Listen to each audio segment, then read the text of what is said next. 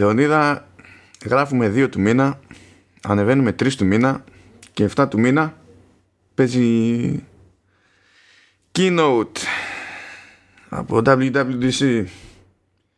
Τι με απασχολεί ιδιαίτερα. ε, ναι, ε, από όλο το μήνα πανάθεμά τους, ε, βρήκαν, τη, βρήκαν την ημέρα που έχω κλείσει για εμβόλιο, έτσι. Και την ώρα κιόλας, έτσι, ακριβώς. Οπότε. Ε, δεν ξέρω, ε, να πάρω μαζί μου κανένα τάμπλετ, κανένα κινητό και να στριμάρω. Εντάξει, τουλάχιστον κοίτα και στι δύο περιπτώσεις, ας πούμε, με, με βελόνι έχει να κάνει. Απλά στη μία περίπτωση σε καρφώνει και σου βάζουν και στην άλλη περίπτωση σε καρφώνει και, τρα... και ρουφάνε. Είναι, είναι αλλιώς. Είναι ανάποδο. Ναι. Ναι. θέλω να πιστεύω ότι θα, θα ξεμπλέξω γρήγορα και θα καταφέρω να, να, το, να τη δω live. Για να μην φάω κανένα spoiler δηλαδή. ναι, spoiler. ε, και στο τέλος πεθαίνει το HomePod. Ναι, ε, αλλά αυτό δεν είναι spoiler, δεν κάνω αυτό. Όχι, το spoiler θα ήταν να ζήσει το, το, το HomePod. ε, ναι, ναι, κάτι τέτοιο. θα σου βγάλουν καινούριο και θα σου πούνε κιόλας για κερασάκι στην τούρτα και καινούριο iPod. και τέλειωσες μετά εσύ. Ξέρεις τι με φοβίζει, μιας και το πιάσαμε έτσι, τουλάχιστον να πούμε καμιά παρόλα για, τα, για ενδεχόμενο hardware. Γιατί δεν έχεις το πρόγραμμα σήμερα να σχολιάσουμε στα σοβαρά για ενδεχόμενο hardware. Έτσι κι αλλιώς σε WWDC δεν είναι απίθανο να ασχοληθεί η Apple με hardware, αλλά δεν το συνηθίζει. Τώρα, αν κάνει μια κίνηση, θα την κάνει φαντάζομαι επειδή είναι πάνω στο transition σε Apple Silicon και μπορεί να θέλει να το συνδέσει με MacBook Pro, ας πούμε, επειδή MacBook Pro είναι default επιλογή των developers και κάτι τέτοια. Αλλά έστω ότι έστω ότι. Ε, ένα πράγμα που θα έλεγα ότι ακούγεται έχει ακουστεί λίγο σαν σαν ενδεχόμενο όχι όμως σαν κάτι κοντινό ή κάτι σίγουρο αλλά συζητιέται πάρα πολύ από podcasters του αθλήματος που καλύπτουν δηλαδή την Apple. Αλλά πιάνονται με θέματα ήχου και δεν ξέρουν γιατί λένε, γιατί μιλάνε okay. παρακαλάνε, παρακαλάνε να σκάσει HomePod που να είναι ηχόμπαρα. Ηχόμπαρα. Α, δηλαδή μα, μακρουλό. έτσι, για κάτω από την τηλεόραση. Ναι, με τη λογική ότι έτσι γλιτώνουμε και τα πολλά τα ηχεία. Δεν ξέρω, είναι δύσκολο να υπολογίσω κι εγώ ίδιος την ταχύτητα με την οποία θέλω να τους βρει γροθιά μου. Όταν το ακούω αυτό το πράγμα. Ανάλογα την ηχόμπαρα, γιατί υπάρχουν και ηχόμπαρε που έχουν αποσπόμενα ηχεία που τα πας πίσω και κάνουν ένα τύπου surround, ξέρω εγώ κάτι. Ναι, αυτό είναι transformer, δεν είναι ηχόμπαρα. Κάνει και το τρασφομαριστείτε τον ήχο. Εντάξει, ας είναι και ο Μέγκατρον. Ας είμαστε και στην πλευρά του κακού. Αλλά το, το, το θέμα είναι ότι γενικά εγώ τρελαίνομαι όταν ακούω φάση για ηχόμπαρες και ιστορίες που δεν είναι καθόλου τυχαίο ότι οι πιο καλές ηχόμπαρες, ας το πούμε έτσι, αν και αμφισβητώ το concept το ίδιο, αλλά τέλος πάντων, ε, είναι πάρα πολύ μεγάλες, έχουν τεράστιο μήκος διότι στην ουσία έχουν πάλι αριστερό-δεξί ηχείο και προσπαθούν να έχουν μεγάλη απόσταση μεταξύ τους, άσχετα με το που κάθεται το κεντρικό τους ηχείο που πάλι, για να πετυχαίνουν διαχωρισμό της προκοπής και δεν το πιάνουν το υπονοούμενο. και γυρνάνε και σου λένε ότι εντάξει, αφού πετυχαίνεις το ίδιο πράγμα, ε, χωρίς να έχεις ε, ηχεία για surround. Ναι, εντάξει. Ε, welcome to physics. Δηλαδή, κάτω από τη βάση κατευθείαν. αν είναι να βγάλουν HomePod, ας βγάλουν ένα που να παίζει normal τα lossless και όλα αυτά τα καινούργια που έχουν ε, ανακοινώσει. Α, αυτό και... το τέτοιο, αυτό θα γίνει με update. Α, ωραία, εντάξει. Ε, δεν ξέρω με, το, με καινούριο hardware αν βελτιώσει κάποια πράγματα, προσθέσει δυνατότητες, δεν ξέρω. Ναι, εντάξει, αυτό, αυτό είναι ένα, μια γενική ελπίδα. Και γενικά να βγάλουν ένα που να αντικαταστήσει το, αυτό που ακυρώσανε που είναι πιο σόι. Γιατί το mini τώρα δεν είναι ηχείο της προκοπής. Δηλαδή, yeah, το, το, το mini... Καλά να είναι εκεί που είναι, απλά. Εντάξει, ξέρω εγώ. Το mini δεν με χαλάει. Για αυτό που είναι, έτσι. Δεν είπα ότι θα αντικαταστήσει τώρα ένα full homepod κτλ. Ε, με χαλάει ίσως το ότι δεν είναι φορητό. είναι με μπρίζα. Αυτό με χαλάει. Γιατί χάνει λίγο τη ας πούμε το χαρακτήρα του μεγέθους που έχει. Ε, αλλά και, και δεν ξέρω κιόλας αν ε, αξίζει να πάρεις το σετάκι για ξέρω εγώ ηχεία υπολογιστή. Νομίζω είναι too much. Δεν ξέρω. Ε, Ναι, εντάξει, σχετικό αυτό τώρα, ανάλογα με το τι θες να πετύχεις δηλαδή με τον, ναι, με τον υπολογιστή. Κοίτα, ε, πιο πολύ θα παρακαλούσα, ξέρεις, ε, φέρτε το πια και εδώ, έτσι δηλαδή παντού, όχι μόνο εδώ, παντού, ε, παρά το τα, ό,τι άλλα παρακαλάνε οι περίεργοι με τις ηχόμπαρες. Ναι, αλλά παιδιά, δηλαδή, εντάξει, άμα με αυτή την πιπίλα ηχόμπαρα, και γιατί να έχουμε ηχεία γύρω-γύρω με ηχόμπαρα είναι το ίδιο πράγμα. Εντάξει, ναι, OK. Okay. Είναι, σαν, ε, είναι σαν να γυρνάει κάποιος και, και να λέει ότι εντάξει, και. Ε, και, ε, Μαρία Ηλιάκη και Ναόμι Κάμπελ είναι ακριβώς το ίδιο πράγμα. Και δύο γυναίκες είναι και δύο humans είναι στο ίδιο είδος, άρα είναι ένα και το αυτό. Ναι, δεν είναι έτσι, λυπάμαι. Δεν δε μας λες όμως ποια βάζεις πρώτη, ποια βάζεις δεύτερη. Είναι τώρα αυτή σοβαρή ερώτηση. Δηλαδή, κάνουμε πλάκα τώρα. δεν ξέρω, δεν ξέρω με εσένα που έχω μπλέξει. Μιας και μιλάμε για πλάκες, έτσι είπαμε. 7 του μήνα έχει η Apple και έτσι κι αλλιώς θα τρέχουν πράγματα παράλληλα. Και έχει πλάκα γιατί φυσικά πρέπει να υπάρχει πάντα κάποιος τρόπος να ψηλοϊποφέρω. Έτσι, γιατί όλο το τζέρτζελο που ας το πούμε θα είναι η περίοδος της E3 μαζί με την E3 που ούτε αυτή δεν ξέρει ακριβώς τι κάνει φέτος ξεκινάει από 5 Ιουνίου. Δηλαδή 5 Ιουνίου έχει δύο παρουσιάσεις. γιατί, γιατί όχι; 7, 7 δεν έχει τολμήσει κανένας. Καταλαβαίνουμε για ποιο λόγο; Δεν... Μετά πάνε 9. Αλλά OK. Okay. Να σου θυμίσω ότι πλησιάζουν και τα γενέθλιά μου, οπότε κανονίσου. Δεν ξέρω, κάνει και μια λίστα με ό,τι δείξουν. Είναι καλή φάση. Α, νόμιζα ότι θα έκανες και εσύ κανένα live stream για να ανακοινώσεις πράγματα σχετικά με την ηλικία σου, ξέρω Ναι, όχι. Απλά λέω εγώ τυχαία τώρα μπάσκετ. Ε... δηλαδή πάλι καλά, άστο για άλλη χρονιά για να είναι και κανονικό το event για να χωράει ναι. και hands-on. Ναι. Λοιπόν, ε, πέρα από το HomePod, εγώ πιστεύω, όχι εγώ, πολλοί μάλλον πιστεύουν και για laptop. Για πιο τουμπανέιρο. Δεν ξέρω αν είναι πολύ νωρίς βέβαια ακόμα για, για το λάπτοπ αυτό που ελπίζουμε ότι ξέρεις κάποια στιγμή θα βγει με περισσότερες θύρες, πιο δυνατό και δεν ξέρω τι, με περισσότερη μνήμη. Δεν ξέρω αν ε, το κρατάνε για τώρα ή ξέρω εγώ μπορεί να κάνουν κάποια ανακοίνωση απλά όπως κάνανε με το Pro παλιά. Κοίτα, συνήθως μπλέκει, ξέρεις, με το ότι το κοινό τους είναι οι developers. Δηλαδή, και υπάρχει, υπάρχει δικαιολογία. Δηλαδή, γι' αυτό είπα για το MacBook Pro πριν επειδή ο, ο developer που ασχολείται με Apple Stuff είναι σχεδόν στάνταρ ότι θα κάνει δουλειά με MacBook Pro οπότε είναι το κοινό ρε παιδί μου που, που ταιριάζει βέβαια με αυτή τη λογική θα μπορούσε αντί για MacBook Pro ξέρω εγώ να ασχοληθεί με μια πιο high-end έκδοση ας πούμε του, του Mac Mini αλλά γενικά αυτό είναι λίγο χλωμό να γίνει ξέρεις μονοκόμματα μονόπαντα Α, πιστεύω δηλαδή από την άποψη ότι και το ένα και το άλλο για να έχουν νόημα θα πρέπει να έχουν διαφορετικό chip, να μην είναι το κανονικό το, το εμένα. Οπότε αρχίζει και περιπλέκεται το πράγμα ως προς το πότε βολεύει το timing για το α, το β και γ. Υπάρχει πάντα βέβαια το περιθώριο να κάνουν ξέρεις, να πούνε ότι ε, sneak peek για τον επόμενο Mac Pro που θα βγει σε 300 χρόνια μετά. Εντάξει, πολλοί μιλάνε για One X στα χνάρια του iPad δηλαδή, αλλά δεν ξέρω, ίσως είναι πολύ νωρίς ακόμα ε, μα, ε, δηλαδή, αν είναι να δείξουν κάτι, αυτό που είπες, ένα sneak peek ε, για αργότερα. Εγώ πιστεύω όχι μόνο για τον Pro, αλλά και για το ε, Pro πάλι, αλλά MacBook. έτσι, για, και για το laptop. Για να έχουμε έτσι μια, μια εικόνα του ότι και πότε ίσως ε, θα δούμε νέα μηχανήματα. Έχει ακουστεί και ένα ενδεχόμενο να πούνε πράγματα για VR, αλλά που με τη λογική ότι αυτό που θα δείξουν θα απευθύνεται σε developers, δεν θα είναι τόσο για καταναλωτικό προϊόν σε πρώτη φάση. Αλλά δεν το ξέρω. Βασικά το ωραίο με τη φετινή WWDC είναι ότι πάνω κάτω δεν έχει διαρρεύσει τίποτα. Δηλαδή θα είμαστε σαν, σαν παιδάκια στη Disneyland αυτή τη φορά. Άρα εσύ δεν το έλεγα εγώ την προηγούμενη φορά ότι, ότι είναι η πρώτη χρονιά μετά από πολλά χρόνια που iOS 15 και iPadOS 15 και όλα τα 15 τέλος πάντων δεν έχουμε ακούσει τίποτα. Δεν ξέρω τι κάνανε, να σου πω την αλήθεια, αν, αν ε, έπεσε μαστίγιο, δεν ξέρω εγώ τι. Αλλά έχουν καταφέρει.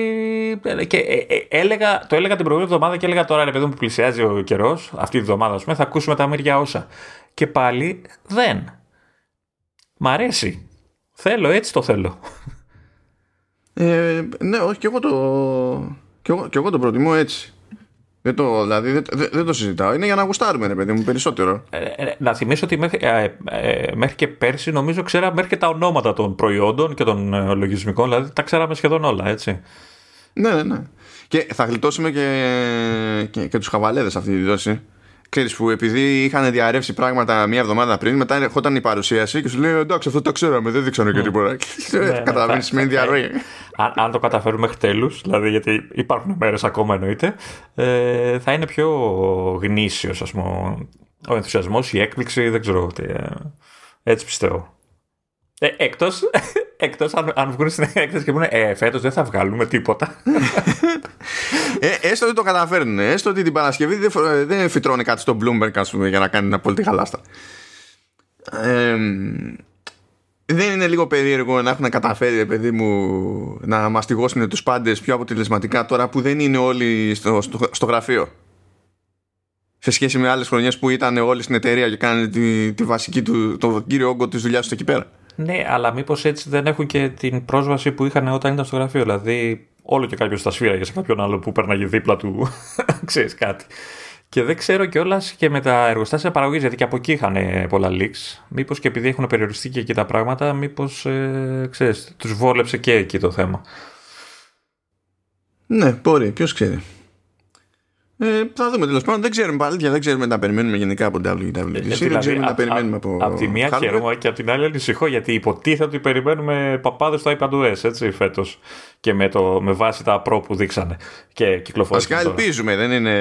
Ναι, ελπίζουμε. αυτό, περιμένουμε αυτό. Ανα, ναι, αυτό εννοώ. Ε, οπότε ξέρεις, το ότι δεν ακούγεται τίποτα, από τη μία είναι καλό, την άλλη λες.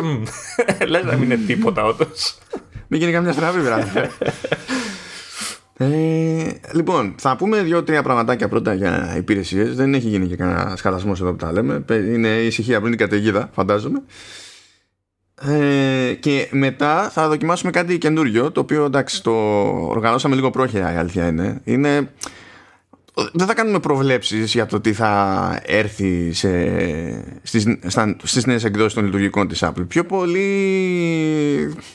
θα μοιραστούμε, ξέρω εγώ, καμιά ελπίδα, κάποιο τίποτα ελπίδες, φρούδες ή μη, δεν έχει σημασία. Ε, οπότε μην το πάρετε σαν ποντάρισμα. Είναι ευκαιρία να ζητήσουμε μεταξύ μας εδώ ότι μας γουστάρει περισσότερο. Εγώ πιο πολύ για wishlist το, το βλέπω και εντάξει, ε, καλά μην περιμένουμε τώρα, ξέρεις, ε, ιδεούλες και πράγματα που είδαμε και έχουμε σκεφτεί για τα διάφορα λειτουργικά τι θα θέλαμε να δούμε, τέτοια πράγματα. Δεν είναι, ξέρεις, κάτι τελείως, τελείως σημαντικό. Ναι, και δεν θα πάρουμε στα σοβαρά τις λίστες που έχουμε μπροστά μας, γιατί δεν θα τελειώσει πρώτο επεισόδιο. Οπότε θα περιοριστούμε λίγο εκεί πέρα, γιατί αλλιώς ε, Εγώ την έχω περιορισμένη τη λίστα, έχω λίγα πραγματάκια. Μου είχες πει ότι δεν θα λιώσουμε. Έτσι, έχω λίγα πραγματάκια. Ε, και δεν ξέρω κιόλας και τι θα διαλέξω. θα δείξει. Ε, θα, let's wing it. Λοιπόν, πάμε τώρα λίγο για, για υπηρεσιούλες. Ε, πάμε για Apple TV Plus. Εκεί πέρα ε, δεν έχουμε συγκλονιστική κινητικότητα. Από την άποψη ότι έγινε μια μπίσνα εκεί πέρα. Υποτίθεται ότι τάσκασε η Apple και ε, παρήγγειλε στην ουσία με τη μία σειρά ε, με 10 ημίωρα επεισόδια για τη μεταφορά του The, The Big Door Prize που βασίζεται σε, σε νουβέλα και υποτίθεται ότι τη μεταφορά δηλαδή και ως, και ως writer και ως producer, executive producer έχει αναλάβει ο David West Reed που είναι πιο γνωστός και βραβευμένος τέλος πάντων για το Sitch Creek. Το οποίο έχω, μια, το έχω σε μόνιμη εκκρεμότητα. Α, εγώ δεν το ξέρω καν, ωραία. Η αλήθεια είναι. Ε, είναι business με την Skydance Television που Skydance αν να το, θυμάται, να το θυμάται περισσότερο όχι τόσο πολύ το τηλεοπτικό το κομμάτι αλλά η Skydance είναι νομίζω που έχει σχεδόν σταθερά τα δικαιώματα του Terminator. Γενικά και αόριστα το λέω. Και η πιο αστεία πληροφορία είναι ότι η προηγούμενη, το προηγούμενο κονέ που έκανε η Skydance Television που δεν έχει να κάνει με, τη, με την Apple ε, είναι με κατασκοπευτική λέει κατασκοπική σειρά ε, με το Schwarzenegger δεν ξέρω πώς φαίνεται αυτό. πόσο κοντά το όνομα Skydance με το Skynet; Ναι, ναι, πολύ κοντά. Τα σημάδια υπάρχουν. Τα σημάδια υπάρχουν. ναι. σε κάθε περίπτωση στο The Victor Prize υποτίθεται ότι είμαστε σε μια εκεί μικρή πόλη που λέγεται Deerfield και σε κάποια φάση οι κάτοικοι εκεί λέει, ανακαλύπτουν σε ένα μανάβικο μια, ένα, μια μηχανή λέει που υποτίθεται ότι προβλέπει το ξέρω εγώ το και καλά το πεπρωμένο του, του καθενός. Και να σας ξέρει τι συμβαίνει από εκεί πέρα. Δεν έχω ιδέα δηλαδή τι γίνεται με το βιβλίο. Η αλήθεια είναι. Κάτι, κάτι μου λέει ότι για μας θα ήταν κλειστή αυτή η μηχανή. Θα, θα ήταν κλειδωμένη η πόρτα. Δεν ξέρω. Είναι, δεν, θα, δεν θα αναγνώριζε καν το input. Είναι εντάξει ναι αυτό υποτίθεται. Δεν έχουμε κάποια νέα συμφωνία που να έχει γίνει. Έχουμε κάτι τρέιλεράκια που θα μπει στα links του επεισοδίου που υπάρχουν στο halftoon.fm και από εκεί και πέρα το αν εμφανίζονται και πώς εμφανίζονται εξαρτάται την εφαρμογή στην οποία είστε. Γεια σου Apple Podcast που ήσουν μια χαρά τόσα χρόνια για αποφάσει να μην είσαι με τα, με τα links. Μπράβο και του χρόνου.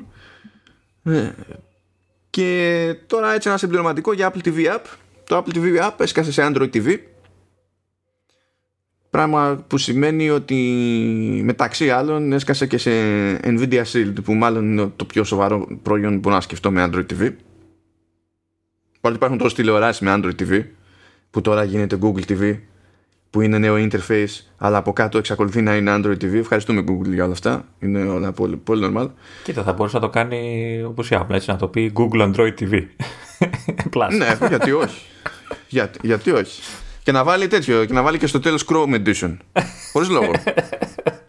Απλά για να σου θυμίζει, ρε παιδί μου, σχεδόν όλα τα brands. Ε, τώρα και η έκδοση λέει για. Αυτό δεν κατάλαβα αν ισχύει γενικά στο Android TV ή αν ισχύει συγκεκριμένα για το Shield, για να είμαι ειλικρινής. Αλλά η... τουλάχιστον στα σίγουρα στο, στο Nvidia Shield υποστηρίζει κανονικά και Dolby Atmos και Dolby Vision και τα πάντα όλα και στη, σε αυτές τις περιπτώσεις πάντα η εφαρμογή Apple TV δίνει πρόσβαση σε ό,τι έχει να κάνει με Apple TV Plus εφόσον κάποιος γίνει συνδρομητής έτσι αλλά δίνει πρόσβαση και στις ταινίες από το iTunes αν κάποιος έχει αγοράσει δηλαδή. Άρα είναι πλήρης η εφαρμογή έτσι. Και από, από όσο διαβάζω από το δεύτερο link που έχεις βάλει όντως είναι μόνο στο, στο Shield το, το Dolby και το Dolby Atmos. Τουλάχιστον έτσι πως το διατυπώνει το κείμενο. Ναι έτσι, έτσι φαίνεται. Mm. γιατί από εκεί και πέρα Ποιος ξέρει, ποιος ξέρει. Εδώ, αν θυμάστε που λέγαμε καμιά φορά ότι όταν προκύπτει κάτι κουφό σε τηλεόραση, κανείς δεν ξέρει τι θα του τύχει, πότε θα γίνει update, αν θα φτιαχτεί πότε το bug κτλ.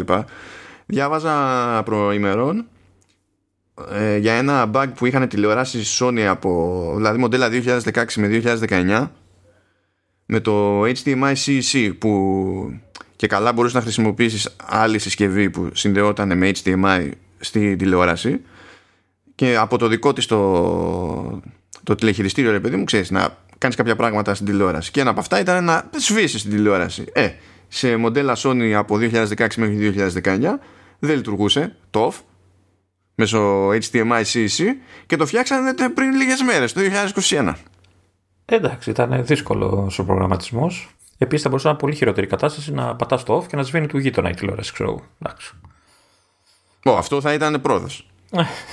Τουλάχιστον θα, θα κάνουμε και λίγο κέφι από αυτή την ιστορία.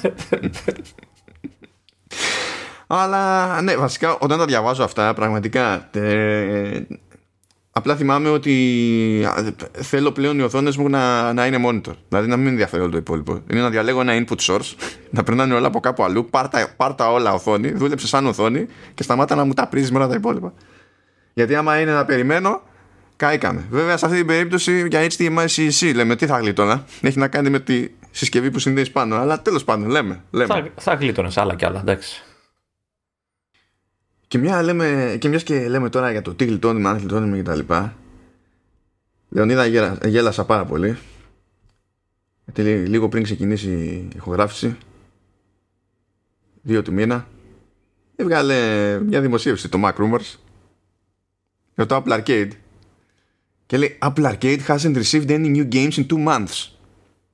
Καταλάβαινα ότι κάποιος το έγραψε με, με στόμφο και άγχος αυτό το πράγμα και η υποψία μου επιβεβαιώθηκε διαβάζοντας την πρώτη ατάκα στο ίδιο το κείμενο που λέει As of today Apple has failed to add any new games to Apple Arcade for two months. Αυτό μου αρέσει είναι η αμερικανική λογική. Είναι ότι ξέρω εγώ τελειώνει μια σειρά ναι Ναι, ναι, ένα, αυτό. Ε, και δεν βρήκε τον τρόπο, δηλαδή είναι fail, είναι αποτυχία. Δεν είναι ότι δεν έχει βάλει, δεν έχει προσθέσει. Είναι απέτυχε να προσθέσει. Δεν χώραγε ρε παιδί μου, ήταν τρίγωνο το παιχνίδι και ήταν τετράγωνο το άνοιγμα και δεν μπορούσε να μπει μέσα. δεν έπαιρνε το πράγμα. Όπως το μετέφερε από την αποθήκη του, έπεσε, έσπασε του υπαλλήλου και τώρα ψάχνουν να βρουν να το κολλήσουν. Εντάξει, δεν είναι. Ναι, ναι. Αυτό βέβαια, αυτό θεωρείται normal στη, στην, στην Αμερική για ρεπορτάζ κτλ. Δηλαδή δεν κάνεις σε κανέναν εντύπωση. Κάνεις σε εμά όλους τους υπολείπους εντύπωση. Και γι' αυτό λέω, πήγα να πω μία και για τις τηλεοπτικές σειρές, γιατί πηγαίνει ο άλλος και σου λέει, ξέρω εγώ, ότι με την επόμενη σεζόν θα, θα τελειώσουμε να σταματήσουμε γιατί είχαμε υπολογίσει ότι τόσο θα χρειαστούμε και τελειώνει μετά η ιστορία που θέλουμε να πούμε. Ευχαριστώ, γεια σας. Ε, και μετά σκάνει η είδηση, ξέρω εγώ, ε, η τάδε σειρά has been cancelled. Τι cancelled, ρε φίλε, τι, είναι σαν να φτάνεις στη τελευταία σελίδα του βιβλίου και να λες ότι ακυρώθηκε το βιβλίο. Δεν τι βλακίες να ε, Δεν είναι όλα φτιαγμένα για να κρατάνε για πάντα. Ε, αλλά ναι, τέλος πάντων. Ναι, γέλασα λίγο με αυτό. Βέβαια, πρόσεξε, ξεκινάει με αυτόν τον τίτλο μιλάει για fail ξέρω εγώ και ιστορίες. Ε, και παρόλα αυτά στο τελείωμα λέει ότι από Παρασκευή 4η Ιουνίου αναμένεται να συνεχίσουν οι προσθήκες. Δηλαδή μεθαύριο.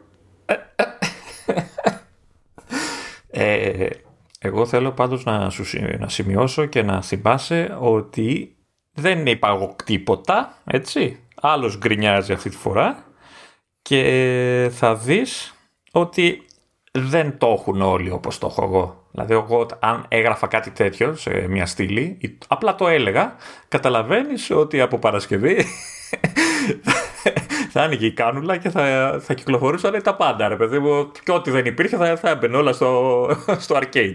Σε αυτή την περίπτωση προσέχεις λίγο παραπάνω γιατί θα τραβήξουμε κουπί μετά και θα κλαίμε. Ενώ το Mac που δεν τα πολύ καλύπτει αυτά, απλά βγάζεις μια λίστα, βγήκαν αυτά, ορίστε τα links. Πιέστηκε το Mac Εντάξει, αλλά από ό,τι κατάλαβα κάτι θα έχουμε από Παρασκευή, οπότε δεν την γλιτώνουμε. Εμείς χρειαστήκαμε σχεδόν όλο το δίμηνο αυτό, που, κατά το οποίο αποτύχανε η Apple να βρει παιχνίδι να βάλει μέσα.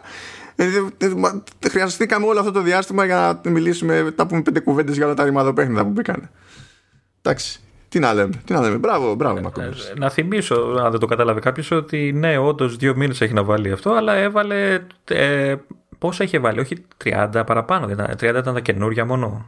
Όχι, όχι, τα καινούρια καινούρια ήταν 11. Που αν τα βάλεις κάτω, βγαίνουν περίπου οι εβδομάδες. Αν έβαζε ένα-ένα την εβδομάδα, βγαίνουν περίπου το, το ίδιο πράγμα στο διάστημα τώρα που δεν έχει βάλει. Απλά τα βάλε μαζεμένα. Έβαλε πάνω από 30 παιχνίδια, αλλά ήταν που έβαλε τα, ξέρεις, τα classics, κάποια που. Κάποια σαν remake, ε, κάτι τέτοια. Ε, ναι, κάτι που ήταν, ήταν λίγο. Ή, ή παιχνίδια που υπήρχαν στο App Store, αλλά μπήκαν σε εκδόσεις για το arcade και έχουν βγάλει το tracking, έχουν βγάλει τις διαφημίσεις, το monetization κτλ. Εκδόσεις plus, που δεν είναι ούτε remaster ούτε τίποτα, ας πούμε. Ε, Αυτά δεν τα πιάσαμε από την αρχή γιατί όλα αυτά ήταν προϋπάρχοντα ας πούμε. Και όπως είπα και τότε τι, πώς, με πώς τρόπους να αναλύσουμε την πασχέτσα; Είναι πασχέτσα. Ξέρω εγώ. Ε, εδώ παλιά θα ξεκίναγα με το κοίτα. Άλλο ένα εσωτερικό αστείο. Ε, λοιπόν, τώρα έχουμε ένα πραγματάκι, όχι δύο πραγματάκια ακόμα. Λοιπόν, πάμε λίγο για Apple Music. Βγήκε ο Ιούνιος, είναι Pride Month. Είναι αυτή η ωραία περίοδος όπου ξαφνικά όλες οι εταιρείες αποφασίζουν ότι θα κάνουν ε, PR στην πλάτη του Pride. Ναι. Καλά, η, η Apple το έκανε και πριν γίνει μόδα, ας πούμε. Αυτό, αυτό πάνω να πω. Ε, είναι. Ε, στην Apple είναι λίγο αλλιώς, διότι το έχει καημό και ο Cook. Ναι, Γιατί ο Κουκ είναι, είναι γκέι, το έχει πει εδώ και αρκετά χρόνια. Ε, Δημοσίως και τα λοιπά. Και έτσι κι αλλιώς, δηλαδή στη, στην εποχή του ασχολείται περισσότερο με, με Pride stuff. Αλλά και εκτός Pride, έτσι, που δεν έχουμε πει τόσες φορές που βγαίνουν watch faces, βγαίνουν λουράκια κτλ. Αυτά είχαν ανακοινωθεί και τα λέγαμε στο προηγούμενο επεισόδιο και τέτοια πράγματα. Απλά τώρα υποτίθεται ότι μπαίνει στο παιχνίδι για το Apple Music ε, διότι στο πλαίσιο του Apple Music θα γίνουν κάποια Pride Talks που στην ουσία είναι βίντεο έτσι για, για συζητήσεις με, διαφορ, με διαφόρους καλεσμένους, καλλιτέχνες κυρίως έτσι. Δηλαδή, Μόλις είδα ότι θα είναι ο Χάλφορντ μέσα. τώρα Α, το, αυτό πήγα να πω. Τώρα το πρόσεξα. Ωραία φίλε, ε, να μου το στείλεις παρακαλώ. ε, τώρα, ε, ε, πώς θα το στείλω αφού είναι μέσα στην υπηρεσία. Δεν μπορώ, δηλαδή να στείλω το link και θα κάνεις τι μετά. αφού είσαι στο Spotify, τι να σου κάνω.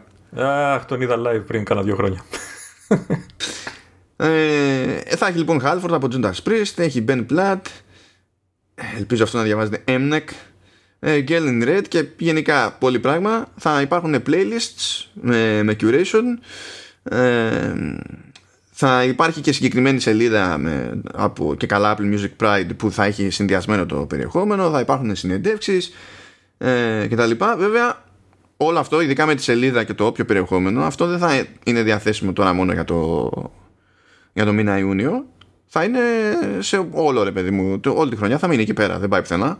Άρα θα μπορέσω να το δω ή πρέπει πάλι να έχει συνδρομή; Όχι, πάλι θα, μπο... θα πρέπει να έχει συνδρομή. Okay. Okay. Και τέλος πάντων θα, ε, θα ε, φτιαχτούν playlists, θα γίνουν εκπομπές στο Apple Music One που είναι το προηγούμενο το Beach One που, που λέγαμε. Ε, θα υπάρχουν 24 ώρα αφιερώματα ε, τέσσερις φορές μέσα στο μήνα βασικά 6 του μήνα, 13 του μήνα, 20 και 27 στο λεγόμενο Apple Music TV που σας παρακαλώ μην κάνετε να το ξαναεξηγήσω αυτό το πράγμα γιατί με ενοχλεί και μόνο το δηλαδή έχουμε Apple TV, έχουμε Apple Music και Apple Music TV και δηλαδή ξέρω εγώ πείτε το κάπως αλλιώς δεν ξέρω. Ναι, αυτό, αυτό το πράγμα Οπότε ναι, θα πω ότι σε αυτή την περίπτωση ότι δεν, δεν, δεν, θα, ενοχ, δεν θα δηλώσω ενοχλημένος τέλος πάντων από την περίπτωση της Apple, διότι η Apple έχει προϊστορία και δεν περίμενε κανέναν. Και ούτε βασίζεται στο να μπει στη διαδικασία να αλλάξει ένα avatar στα social media, να βγάλει ένα press release και να, και να κάνει τους καμπώσει. Και έχει και personal stakes και ο ίδιος ο CEO. Δηλαδή, εντάξει. Δεν το βλέπω ως κουλή, ας το πούμε, υποκριτική κίνηση. Αποδέχομαι. Έχω σταματήσει το Χάλφορντ, δεν ακούω τι λες. Εκεί, τέλος. Ευχαριστώ. ευχαριστώ Οπότε πάει γι' αυτό. Και τώρα έχουμε το τελευταίο, απλά έτσι για, για, για την ιστορία. Γιατί το, το έλαβα και εγώ το, το mail, αυτό το πράγμα.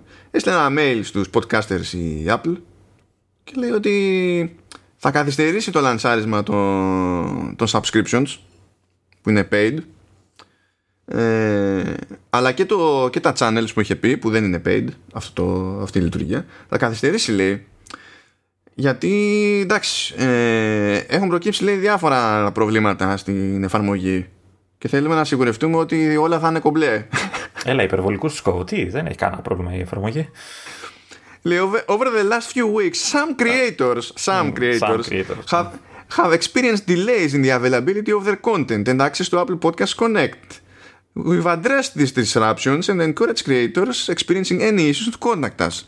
Απλά να πω ότι μου ήρθε αυτό το mail και φυσικά στην επόμενη δημοσίευση επεισοδίων που είχαμε στο, από Halftone FM αποφάσισαν τα επεισόδια, αποφάσισε το Apple Podcasts ότι μπορεί να το καθυστερήσει ένα 24ωρο να πάρει χαμπάρι ότι βγάλαμε επεισόδιο. Δεν υπάρχει βιασύνη. Εντάξει, να το ψήσει καλά, να μην νόμο. Ναι, τώρα έχουμε μια σχετική βελτίωση. Τώρα καθυστερεί μερικές ώρες. Τα δηλαδή... κείμενα τουλάχιστον εμφανίζονται, δεν εμφανίζονται ακόμα. Ολόκληρη Όχι, τώρα ε, δεν ξέρω αν είναι επειδή είμαι στις νεότερες beta, αλλά οι περιγραφές πλέον εμφανίζονται ολόκληρες. Α, θα το ψάξω, δεν το έχω δει. Να σου πω. Δεν είμαι, επειδή δεν είμαι σε 14, 5 και τα λοιπά. Ε, είμαστε, είμαστε 7 εμείς τώρα, 14-7 δεν είμαστε. Ναι, στο 14, ναι, δεν είμαι στο 14-6 λοιπόν, ήθελα να πω. Ε, και είμαι στο, στο 7 και εγώ και αντίστοιχα ξέρω εγώ ε, έχω περάσει και σε macOS. Ε, δεν ξέρω αν είναι κάτι που βελτιώθηκε με το, με το patch που έρχεται και το έχουν πειράξει εκεί ή αν είναι κάτι άλλο ας πούμε. Θα, θα δούμε. Βέβαια έχει ένα φοβερό bug που είναι μόνο σε Apple Podcast για Mac. Ξεκινάς, ξεκινάω να ακούω ένα podcast στο, στο iPhone, έτσι. Και έστω το podcast αυτό έχει διάρκεια δύο ώρων. Και έχω ακούσει 40 λεπτά στο iPhone θα πει ξέρω εγώ ότι απομένουν ε, απομένει μία ώρα και 20 λεπτά. Στο Mac όταν συγχρονίσει υποτίθεται την πρόοδο στο επεισόδιο σου λέει ότι σου μένει μείον μία ώρα και 20 λεπτά. Και άμα πατήσεις play δεν ξεκινάει καν από το σωστό σημείο. Αλλά το αγαπημένο μου είναι που χωρίς να πειράξω τίποτα πουθενά έχουν, έχουν σκάσει νέα επεισόδια έχουν, τα έχουν δει οι εφαρμογές και από εδώ και από εκεί και κάποια στιγμή η εφαρμογή του Mac αποφασίζει ότι ένα επεισόδιο στο οποίο δεν πάτησα ποτέ play είναι played και το βγάζει από τις εκκρεμότητες. Και επειδή το βγάζει από τις εκκρεμότητες μετά κάνει sync και στο iPhone και το θεωρεί και εκεί played. Και πρέπει να το κάνω manual μετά unplayed δηλαδή είπαμε beta το πρόβλημα δεν είναι να υπάρχουν bugs, bugs αλλά ακόμη παλεύουμε με τα default σε αυτή την εφαρμογή. Μιλάμε τα έχουν κάνει μαντάρα μαντάρα δεν νομίζω ότι είναι bug αυτό αυτό είναι παράδειγμα Neural Engine που προβλέπει και προλαμβάνει έτσι, το τι θα κάνεις. Δηλαδή, σου λέει. Α, νόμιζα αυτό... Neural Engine που κατάφερε να προσωμιώσει το τι συμβαίνει όταν παθαίνει εγκεφαλικό, ας πούμε. Κάτι όχι, όχι, αυτό το proactive, ρε παιδί μου. Ε, σου λέει δεν μπορεί, θα το έχει ακούσει τώρα αυτός. Το τέτοια εποχή, τέτοια μέρα, κάθε τέτοια ώρα. Αυτό ακούει. Ε, το άκουσε τώρα, εντάξει. Τι να πω, ναι. Πήγανε πίσω αυτά τα πράγματα. Καλά, το... τα subscriptions δεν μας αφορούν. Ε, τα channels μας αφορούν εντάξει ένα channel θα φτιάξουμε εκεί πέρα για το Half FM για να είναι πιο εύκολο να είναι όλα εκεί μαζεμένα και, και that's it subscriptions δεν subscriptions για να είχαν νόημα θα έπρεπε ή να ξεκινάμε τώρα και να έχουμε αποφασίσει ότι θέλουμε ό,τι κοινό να έχουμε να είναι από Apple Podcasts μόνο ε, ή και να μην, είχα, να μην ξεκινούσαμε τώρα για, έτσι όπως έχουν τα πράγματα τώρα να μας ακούγανε στάνταρ μόνο από Apple Podcasts. Αλλά όλο αυτό δεν είναι πολύ ρεαλιστικό. Ε, και ειδικά δεν για Ελλάδα έτσι. Ε, ναι δεν πρόκειται να αλλάξει. Δεν πρόκειται να κάνουμε κάτι τέτοιο. Οπότε OK okay, κομπλέ. Πάνε λοιπόν τα, τα ψηλά Λεωνίδα. Πάμε στα κοντά τώρα Πάμε, ναι. Δεν ξέρω. Με τι σειρά θα τα πιάσουμε τα, τα OS, πώς το κάνεις σκέφτη. Α, δεν ξέρω. Τι θες; Ε, ξεκίνα εσύ, σ' αφήνω, κάνε ό,τι θες. Λοιπόν, να το πιάσω τελείως ανάποδα. Να το πάμε, α το πούμε από άψη βαρύτητας. Okay. Βαρύτητας. Βα... Όχι τόσο βαρύτητας, πιο πολύ μάλλον ξέρω εγώ, ψιλοπαλαιότητας θα το πάω. Τι είναι λίγο περίεργα. Θα πάω λίγο από τα ανάποδα. Άρα μακοέ. Όχι, είπα, θα το πιάσω ανάποδα. Μακοέ θα αφήσεις τελευταίο. Α. Θεωρητικά, θεωρητικά, η πρώτη επιλογή με βάση αυτό το κριτήριο θα ήταν το Home OS που δεν ξέρει κανένας αν λέγεται Home OS, αλλά το λέμε Home OS για να συνεννοούμαστε. Βέβαια, δεν νομίζω να έχει άνθρωπος να πει κάτι συγκεκριμένο για Home OS, διότι το μόνο πράγμα που υπάρχει για αυτό το λειτουργικό είναι το ρημάδι το HomePod Mini. Τι να, τι, τι να πεις εκεί πέρα, να ζητήσεις τι ξέρω εγώ. Ε, ναι, εντάξει, δεν, δεν το έχουμε δει καν να πούμε ε, ότι ε, μας λείπει ναι, κάτι. Δηλαδή, OK. Okay. Οπότε θα το προσπεράσουμε αυτό, casual, και θα πάμε, στο... θα πάμε ένα κλικ πάνω και θα πάμε στο tvOS. Που εκεί πέρα είναι λίγο δύσκολο, πιστε... φαντάζομαι εγώ, ε, να βρούμε συγκλονιστικά πράγματα να προτείνουμε. Εντάξει, στην τελική εγώ δεν έχω και πρόχειρο να χρησιμοποιώ, ενώ ο Λεωνίδας έχει και μπορεί να έχει κάτι καλύτερο. Οπότε, Λεωνίδα, δεν ξέρω. Κοίτα, Έχεις κάτι, η, κάτι η, αλήθεια είναι ότι το Apple TV στην Ελλάδα το χρησιμοποιείς με περιορισμένο τρόπο. Έτσι, δηλαδή δεν έχει όλα αυτά τα, τα τζιριμάντζαλα που έχουν στην Αμερική που κουμπώνεις σε πάνω κανάλια και δεν ξέρω τι. Οπότε έχει συγκεκριμένα πράγματα, συγκεκριμένες χρήσεις το, το, το, Apple TV.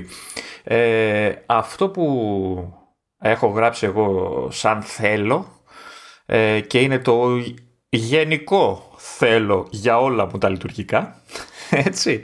Ε, αλλά συγκεκριμένα στο TVOS, ε, TVOS έχει ένα κλικ έτσι περισσότερη σημασία.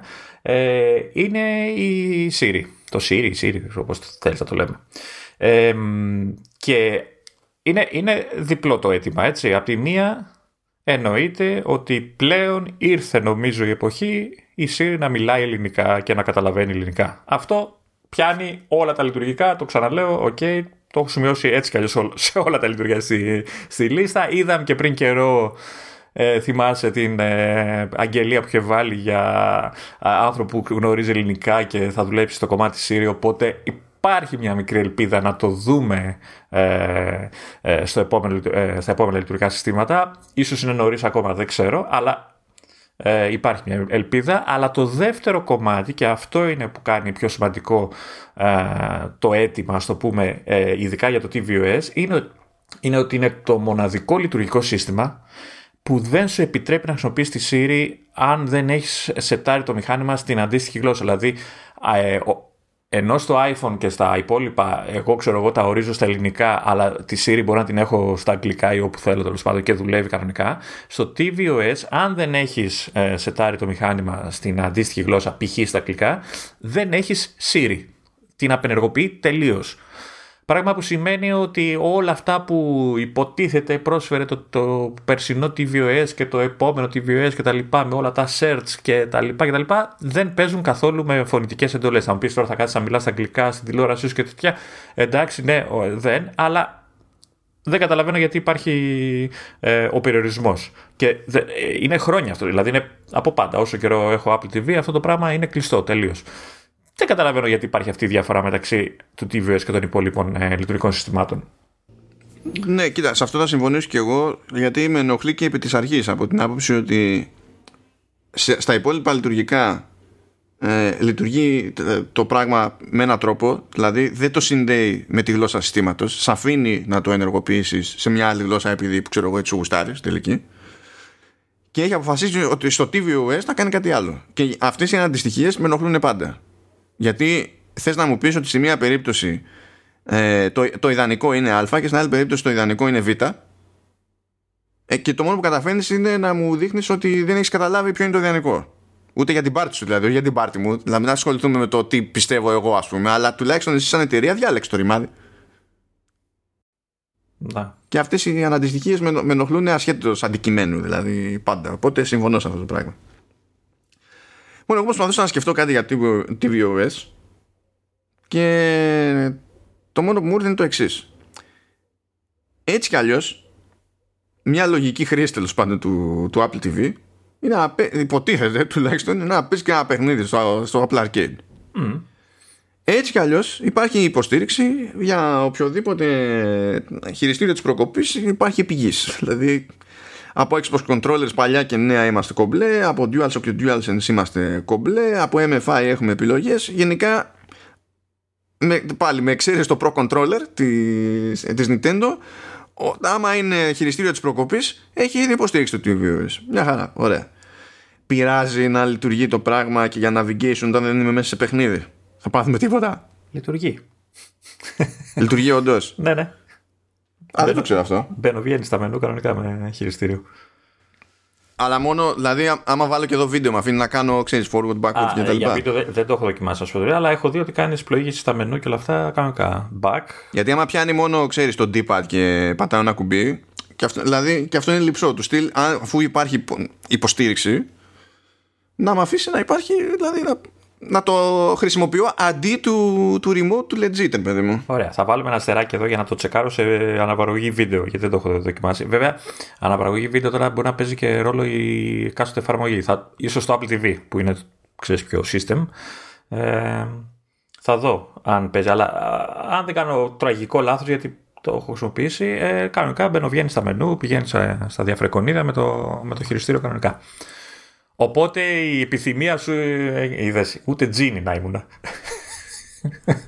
Μα, μακάρι βασικά, μακάρι. Τώρα άμα για κάποιο λόγο σε κάποια εφαρμογή δεν και αυτό θεωρητικά δίνε, ε, άμα θέλει βέβαια η Apple δηλαδή την υποστήριξη που έχει βάλει που είναι στη δική της την πάντα να φροντίσει, ξέρεις, να κάνει override και κάποια πράγματα στι, στις εφαρμογές. Έτσι κι αλλιώς το ίδιο ρημάδι API είναι. Δηλαδή, λέμε τώρα, αν είναι να πατήσει αριστεράς σε ένα σταυρό και το λειτουργικό το καταλαβαίνει ε, δεν χρειάζεται φαντάζομαι να κάνει κάποιο update το app developer για να καταλάβει τι σημαίνει αριστερά η εφαρμογή του με ένα χειριστήριο. Γιατί έτσι κι αλλιώς και με το remote είναι φτιαγμένο να καταλαβαίνει πότε πατάς αριστερά.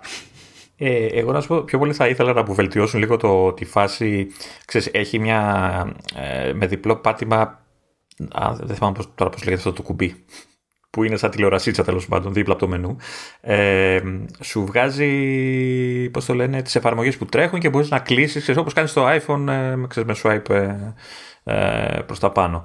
Ε, όχι στο iPhone, στο iPad. Ε, στο, με το χειριστήριο είναι κάτι που πρέπει να δεις από κοντά για να καταλάβεις γιατί με ενοχλεί πώς γίνεται όλο αυτό το πράγμα. Δηλαδή, ναι, μεν, ε, πατάς νομίζω το home, το, ξέρεις, το αντίστοιχο PlayStation button ή Xbox button, ξέρω πάνω δύο φορές και ανοίγει αυτό το πράγμα, αλλά για να κλείσει η εφαρμογή, ε, δεν έχω καταλάβει αν χρειάζεται απλά να επιμένεις με το μοχλό προς τα πάνω για να τη διώξεις από την οθόνη ή χρειάζεται και τους δύο μοχλούς ή άλλες φορές δεν ξέρω έτσι, άλλες φορές. Δηλαδή κάπως. Ε, φτιάξτε το. Αποφασίστε. Ή εγώ δεν το έχω καταλάβει σωστά. Αυτό θα, με, θα, ήταν ευχάριστη ε, αλλαγή. Ωραία, οπότε εντάξει. Ε, δεν ήμουν πολύ χρήσιμο στην περίπτωση εντάξει, λογικό γιατί δεν έχεις ε, Apple TV. Ναι, εντάξει, εντάξει. Ε, λοιπόν, οπότε πάμε σε ένα ακόμη που δεν θα είμαι πολύ χρήσιμος γιατί δεν έχω ούτε από αυτό. WatchOS. Και εκεί πέρα έχεις εσύ ε, Apple Watch, οπότε φαντάζομαι θα έχεις κάτι πιο πρόχειρο να πεις. Ε, ε, ε, κοίτα, έχω δύο πραγματάκια. Εντάξει, εννοείται ότι άμα σκεφτείς τώρα άπειρα, αλλά δύο πραγματάκια από τα οποία το ένα έχει και δύο υποερωτήματα. λοιπόν, το πρώτο είναι κάτι που το, το περίμενα, το ζητούσα και από προηγούμενες εκδόσεις και αυτό είναι νομίζω ότι ήρθε η ώρα πλέον να, να αποκτήσει ιστορία watch faces το, το, το watch ε, και όταν λέω για watch faces εννοώ από τρίτες εταιρείες έτσι ε, νομίζω ήρθε η ώρα, ήρθε η ώρα γιατί ε, και, και, παράλληλα με αυτό ίσως να, να υπάρχει ένας τρόπος να μην χρειάζεται να κάνεις ολόκληρο update όλο το ρολόι για να σου βάλει Apple ξέρεις, ε, κάποια καινούριο καντράν ρολογιού κτλ. Ε, δεν ξέρω κατά πόσο θα αγόραζα watch face εγώ σαν χρήστης, αλλά αυτό δεν σημαίνει τίποτα γιατί σίγουρα υπάρχουν πολλοί που ε, και θα θέλουν να αγοράσουν και θα βρουν καντράν που ε, θα τους έχουν κάποια ειδική λειτουργία και θα τους χρησιμεύουν παραπάνω και θα αξίζει τα, τα όποια λεφτά τους. Το, το θέμα είναι ότι εμένα με νοιάζει να υπάρχει σαν επιλογή, σαν ευελιξία στο, στο, στο όλο σύστημα. Δεν ξέρω τι άποψη έχει αυτό. Λοιπόν, έχω, έχω thoughts, ε, διότι ε, ήδη είμαστε σε μια φάση που ο ίδιος ο χρήστης έχει τρόπο να φτιάξει δικό του watch face, έτσι, να, να πειράξει πράγματα και να φτιάξει ένα δικό του συνδυασμό. Μπορεί να μην έχει την απόλυτη ελευθερία, ξέρω εγώ, αλλά μπορεί να κάνει πράγματα. Υποτίθεται ότι από πέρυσι, αν θυμάμαι καλά, υπάρχει και τρόπος να τα μοιραστεί με άλλους χρήστες. Κάτι το οποίο ε, νομίζω ότι απλά έχει ξεχαστεί, είναι λίγο σαν τα app clips. Δεν, δεν θυμάται ναι. κανένας ότι ναι, συμβαίνει. Ναι, ναι, ναι, ότι παίζει. Ε, οπότε, κατά μία έννοια, ρε παιδί μου, ένα μέρος της δουλειάς έχει γίνει ήδη. Τώρα, ε, δεν ξέρω που να σταθώ στο concept πώληση ξεπόληση. Εντάξει, το να υπάρχει ένας, ένας τρόπος να σου κάνει ο άλλος, ο άλλος πώληση σημαίνει ότι θα έχει κίνητρο κάποιος developer ή κάποιος designer, ξέρεις, να κάνει καμιά τσαχπινιά παραπάνω. Δεν είμαι κατά. Ε, άκουγα μια συζήτηση σχετικά σε μια άλλη εκπομπή που έλεγε ότι ένα, ένα ενδεχόμενο κόλλημα ας πούμε γενικά στο άνοιγμα αυτής της ιστορίας με καστομιές σε watch faces και τη διανομή τους είναι πιθανά ζητήματα ε, πνευματικής ιδιοκτησίας Α, ε, εννοείς το, ξέρω, το art που θα χρησιμοποιεί μπορεί να είναι κλεμμένο σε από κάπου. Ξέρω, να, να βάλει άλλο ξέρω, καντράν με χαρακτήρες της Disney. Έτσι, κάπως έτσι. Ναι, που, με, που μετά αυτό σημαίνει ότι ο πιο προφανής τρόπος να το λύσει αυτό το πράγμα είναι να περνάει, να χρειάζεται έγκριση από το App Store Review. Τι μπορεί να σημαίνει αυτό στην πράξη κτλ. Αυτό το καταλαβαίνω λίγο σαν, σαν ανησυχία, αλλά νομίζω ότι ε, δεν είναι αυτό που θα βαρύνει την ομάδα του App Review. Ε, ναι. Έτσι κι αλλιώς, αν δεχτούμε ότι βάζουμε store, έτσι, ή τέλος πάντων κάτι αντίστοιχο ε, για, για Watch, ε, έχω την ότι αυτό είναι, θεωρείται δεδομένο, έτσι, γιατί όπως όλες οι εφαρμογές περνάνε από έλεγχο σε οποιαδήποτε συσκευή, έτσι θα περνάνε και αυτά, γιατί φαντάζομαι ότι θα είναι και, ε, ας το πούμε, ένα είδος λογισμικού, το οποίο θα έχει ίσως, ε, μάλλον έμεση πρόσβαση σε πιο προσωπικά στοιχεία, έτσι, δηλαδή υγεία και δεν ξέρω τι, τα οποία εννοείται τα complications θα είναι της Apple, έτσι, δεν νομίζω θα επιτρέψει να, να φτιάχνεις σχετικά complications, αλλά μια έμεση πρόσβαση θα την έχουν αυτά τα watch face, οπότε το θεωρώ αυτονόητο ότι θα υπάρχει κάποιο είδους έλεγχος ε, και για αυτά τα ζητήματα που είπες εσύ, αλλά και για τα θέματα απορρίτου και δεν ξέρω τι άλλο προκύψει. Οπότε το θεωρώ αυτονόητο. Δεν, δεν νομίζω κι εγώ ότι είναι αυτό που του σταματάει αυτή τη στιγμή. Ναι, δεν ξέρω τι, αλλά πιστεύω και εγώ ότι εντάξει πια καιρός είναι του κερατά. Έχουν γίνει κουτσούκου τσούκου τόσα βήματα στο ενδιάμεσο. Και να σου πω και κάτι τώρα. Αν, α, κάποτε είχαν τη βαϊνή ιδέα και καλά να βγάλουν App Store για το για, για, για iMessage. Το οποίο ξέρουμε τι. Δηλαδή, άλλο ένα πράγμα που δεν θυμόμαστε ότι υπάρχει. Υπάρχει, δηλαδή δουλεύουν τα πραγματάκια. ναι, δουλεύουν, αλλά κανείς δεν ξέρει ακριβώς γιατί. Διότι δεν έγινε κονέ με εφαρμογές ποτέ. Άντε κανένα sticker, ξέρω εγώ. Δηλαδή, ό,τι άλλο υπάρχει εκεί πέρα είναι να είχαμε να λέγαμε. Δεν υπάρχει κάποια δραστηριότητα έντονη να πεις ότι αυτό το ε, πράγμα έχει. που το χρησιμοποιούν όμως.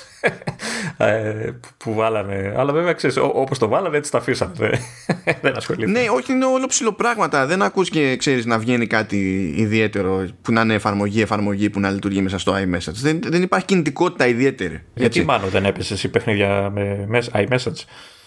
Ναι, αυτό ήταν ο καημός μας το όλο, ας πούμε. αλλά ναι, εντάξει. Εκτός πια να αποφασίσουν ότι ξέρεις, θα κάνουν κανένα ζώρικο update γενικά στα messages ώστε να του δώσουν λίγο αέρα και να έχει λόγο ύπαρξη και αυτό. Αλλά τέλος πάντων, αν υποτίθεται ότι έχουν λόγο μέσα στο κεφάλι τους να συντηρούν το App Store για τα messages, ε, πιστεύω ότι έτσι δικαιολογείται το να υπάρχει και ένα App Store για τα ρημάδια, τα, τα, watch faces. Κάπως έτσι. Ε, ναι, και εγώ βασικά αυτό το, το μόνο πράγμα ε, είχα να πω και να σκεφτώ για τα, για τα custom faces γιατί έπιασα τον εαυτό μου καθόντας καθήμενος να σκεφτώ δηλαδή κάποια πράγματα έξτρα ότι ό,τι και αν μου ερχόταν έμπλεκε σε κάποιο βαθμό με το hardware. Να. Και δεν είναι ρε παιδί μου ε, ε, πώς να το πω για μένα ας πούμε ένα ζήτημα που τρέχει ακόμα και από ό,τι φαίνεται καταλαβαίνω γιατί είναι ακόμα ζήτημα και τα λοιπά είναι η διάρκεια της μπαταρίας. Η διάρκεια της μπαταρίας πηγαίνει πακέτο ξέρεις με περιορισμούς σε ένα μάτσο άλλα πράγματα. Αλλά αυτό είναι θέμα hardware. Το ζήτημα δεν είναι τι θα μου πεις στο επόμενο WatchOS ακόμα και αν πει ότι κάναμε μερικές τσαχμινιές για να υπάρχει μεγαλύτερη οικονομία και τέτοια δεν μπορεί ξαφνικά να γίνει ένα τρίκ εκεί και να έχουμε διπλάσια διάρκεια. Δηλαδή δεν παίζει Κοίτα, ε, αυτό ίσως θα συνδυαζόταν ε, αν σου έλεγε ότι ξέρεις το επόμενο Apple Watch είναι και λίγο μεγαλύτερο. Οπότε να χωρέσει και λίγο παραπάνω μπαταρία και να βελτιώσει λίγο την κατάσταση. Ναι, τώρα αλλά δεν. Είπαμε να περιοριστούμε σε θέματα OS, οπότε ναι. ζορίστηκα ρε παιδί μου και γι' αυτό ήμουν και εγώ σε, σε custom faces. Με προβλημάτισες γιατί το, το, το, άλλο μου θέμα ίσως και αυτό να συνδυάζεται με hardware. Δεν είμαι όμως απόλυτα σίγουρος ότι χρειάζεται όντως ε, κάποια λέγεις στο hardware. Θα το πω και μου λες. Ε, θα ήθελα, θα ήλπιζα να δω ε, μετρήσεις για πίεση και ζάχαρο.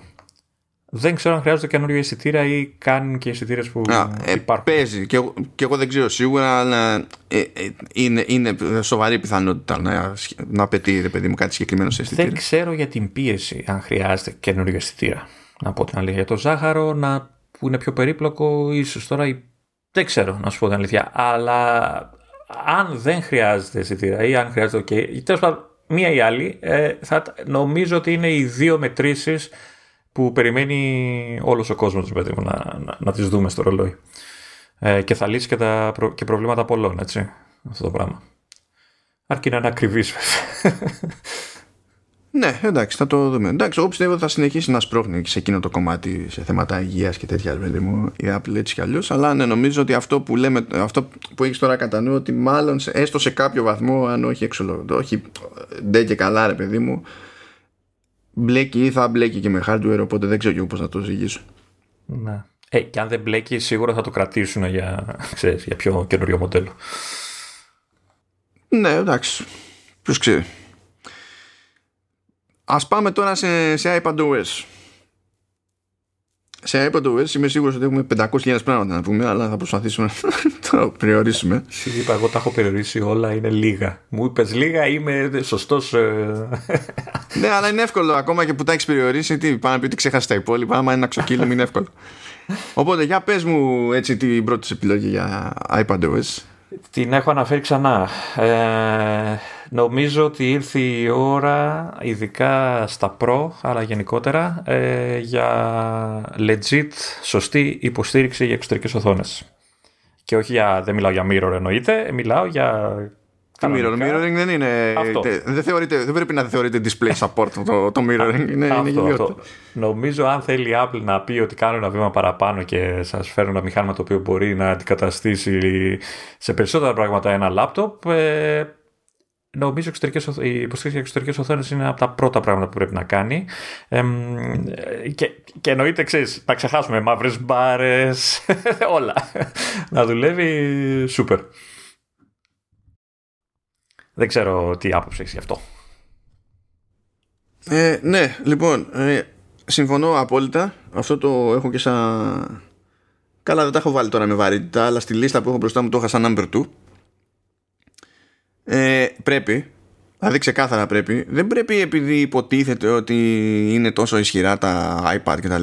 Είναι ότι από τη στιγμή που ήδη μου επιτρέπεις να συνδέσω πάνω άλλο monitor, είναι γελίο η μόνη μου επιλογή να είναι mirroring, με εξαίρεση μια χούφτα εφαρμογών που έχουν βάλει πολύ συγκεκριμένη υποστήριξη για να, κάνουν, να λειτουργούν διαφορετικά ε, και σίγουρα είναι εξωπραγματικά άθλιο να, ε, μην, να μην δίνει δεκάρα το iPadOS για την αναλογία της οθόνης στην οποία έχω συνδέσει ένα iPad. Δηλαδή δεν, δεν, δεν νοείται να κοτσάρω πάνω monitor και να βλέπω εικόνα 4 προς 3. Δηλαδή και δεν μπορεί να με πείσει κιόλας το ρημάδι του iPad ότι δεν, δεν την παλεύει να κάνει μια προσαρμογή ας πούμε στη, στην ανάλυση για το δεν εξωτερικό. Δεν ξέρω κιόλας ακόμα και μέσω AirPlay αν γίνεται να αλλάζει η αναλογία. Αλλά εκεί θα μου πεις είναι κατοπτρισμό οπότε είναι ακριβώς το, το τι βλέπεις. Ναι, εκεί πέρα κάνει μόνο, κάνει μόνο mirroring. Ναι, ναι. Για να πω ότι ξέρεις, ισιώνει και λίγο στη φάση το στέλνω το σήμα στην τηλεόραση, ξέρω εγώ. Αυτό. Μα δεν, να σου πω κάτι, εδώ χρησιμοποιείς ε, το iPad σε sidecar και το macOS ξέρει τι να κάνει. Δεν είναι καθυστερημένος σε αυτή την περίπτωση. Δεν είναι, δηλαδή. Που να πούμε τώρα, έτσι το κάνουμε αυτό, το κάνεις και εσύ σε σύστημα τώρα στο, στο MacBook που έχεις, ας πούμε. Με απείρως χειρότερη GPU από αυτή που έχει ένα σύγχρονο iPad. Να. Στο Mac Mini το κάνω γιατί το MacBook μου δεν το υποστηρίζει στο sidecar. Α, OK, okay, εντάξει. Αλλά ακόμα και εκεί, ακόμα σε αυτή, ειδικά δε άμα το συγκρίνουμε και με τίποτα iPad Pro κτλ. Mac Mini έχει πιο κούκου GPU. Δεν είναι για καλά, ξέρεις, δεν υπάρχει αέρας, πνίγεται το, το chip και. Αυτά είναι μπουρδες. Δεν ξέρω πώς γίνεται να έχουν κάνει τον κόπο να πούνε ναι, εντάξει, μπορείτε να συνδέσετε monitor, να βγαίνουν και να σου λένε για το iPad Pro ότι μπορείς να, συνδέ, να συνδέσεις 6K monitor, ξέρω εγώ, στο καινούριο το iPad Pro και να έχεις αυτή την ιδέα. Είναι απαράδεκτο. Είναι απλά απαράδεκτο. Πιθανότατα θα είναι από τα features που ξέρεις, από αυτά που ελπίζουμε και περιμένουμε για το iPadOS. Ε, ξέρεις, μαζί με όλα τα άλλα που θα και καλά θα εκμεταλλεύονται το, την υποδύναμη την καινούργια. Ε, δεν ξέρω κατά πόσο τους περιορίζει ή περιπλέκτα πράγματα η ύπαρξη διαφορετικών θυρών στα διάφορα μοντέλα γιατί δεν νομίζω ότι θα είναι σωστό ή έξυπνο να περιορίσουν αυτό το feature μόνο στα Pro. Ε, οπότε θα πρέπει να βρεθεί τρόπος και για ε, μοντέλα με Lightning αλλά και για τα μοντέλα που τώρα νομίζω είναι Thunderbolt 4, ε, USB 4, USB-C ναι, τα έχω μπλέξει USB ναι, 4, ναι, και αυτοί τα έχουν μπλέξει. Πριν ήταν USB-C, ε, απλό, δεν ξέρω πώς τα λέτε, εσείς είστε οι νέοι. Ε, ε, έχουμε το Lightning, ε, στα Lightning έπρεπε να κουμπώσεις αντάπτορα. Ε, ναι, όλο αυτό δεν ξέρω πόσο τους εμποδίζει, τους δυσκολεύει να, να φτιάξουν. Κοίταξε, με, με Thunderbolt δεν έχουν πρόβλημα, με USB-C δεν έχουν πρόβλημα. Ε, τώρα με Lightning εξαρτάται από το πώς είναι στημένη η Lightning. Που κανονικά ούτε εκεί πρέπει να έχουν πρόβλημα γιατί υπάρχει adapter για να σου βγάλει ας πούμε θύρα HDMI. Ναι, ναι, αυτό το, αυτό το κάμερα, πώς το λένε. Ναι, δηλαδή άρα το bandwidth για την περίσταση υπάρχει. Τρόπος υπάρχει. Ναι, εγώ πιστεύω ότι μας τρώει συγκεκριμένα το software επειδή κάποιος έχει. είναι asleep at the wheel τόσο καιρό. Δηλαδή δεν ξέρω πώς γίνεται αυτό το πράγμα να έχει μείνει τόσο πίσω και να σου δίνουν ένα είδος υποστήριξης που είναι στην ουσία το αυτό ε, είναι, είναι περιπεκτικό ρε παιδί μου Σε, είναι, δηλαδή αισθάνεσαι ότι σε κοροϊδεύουν μες στη μούρη σου αυτό το πράγμα λες, λες καλύτερα να μην το έκανες ποτέ τι, τι νόημα αυτό που κάνεις λοιπόν να πω εγώ τώρα κάτι ε. Για πες. Ε, έχω και ένα, δεν το έχω γράψει στη λίστα αλλά θα το αφήσω για το τέλος τέλος okay. για να κυλήσει και το δάκρυ λοιπόν, εγώ τώρα που μπλέκουμε με τα έτσι πιο τροφαντά λειτουργικά, συνειδητοποίησα ότι είμαι αρκετά βαρετό. Δηλαδή, αντί να προσπαθώ να φαντάζομαι πράγματα φαντεζή και κάτι που θα ήταν συναρπαστικό και τα λοιπά, μένω σε λίγο πιο. Πώς, πώς να πω, γίνα πράγματα. Αλλά τέλος πάντων, εδώ θα κάνω μια προσπάθεια παραπάνω στην περίπτωση του iPadOS. Είναι, είναι, είναι έτσι και έτσι η επιλογή.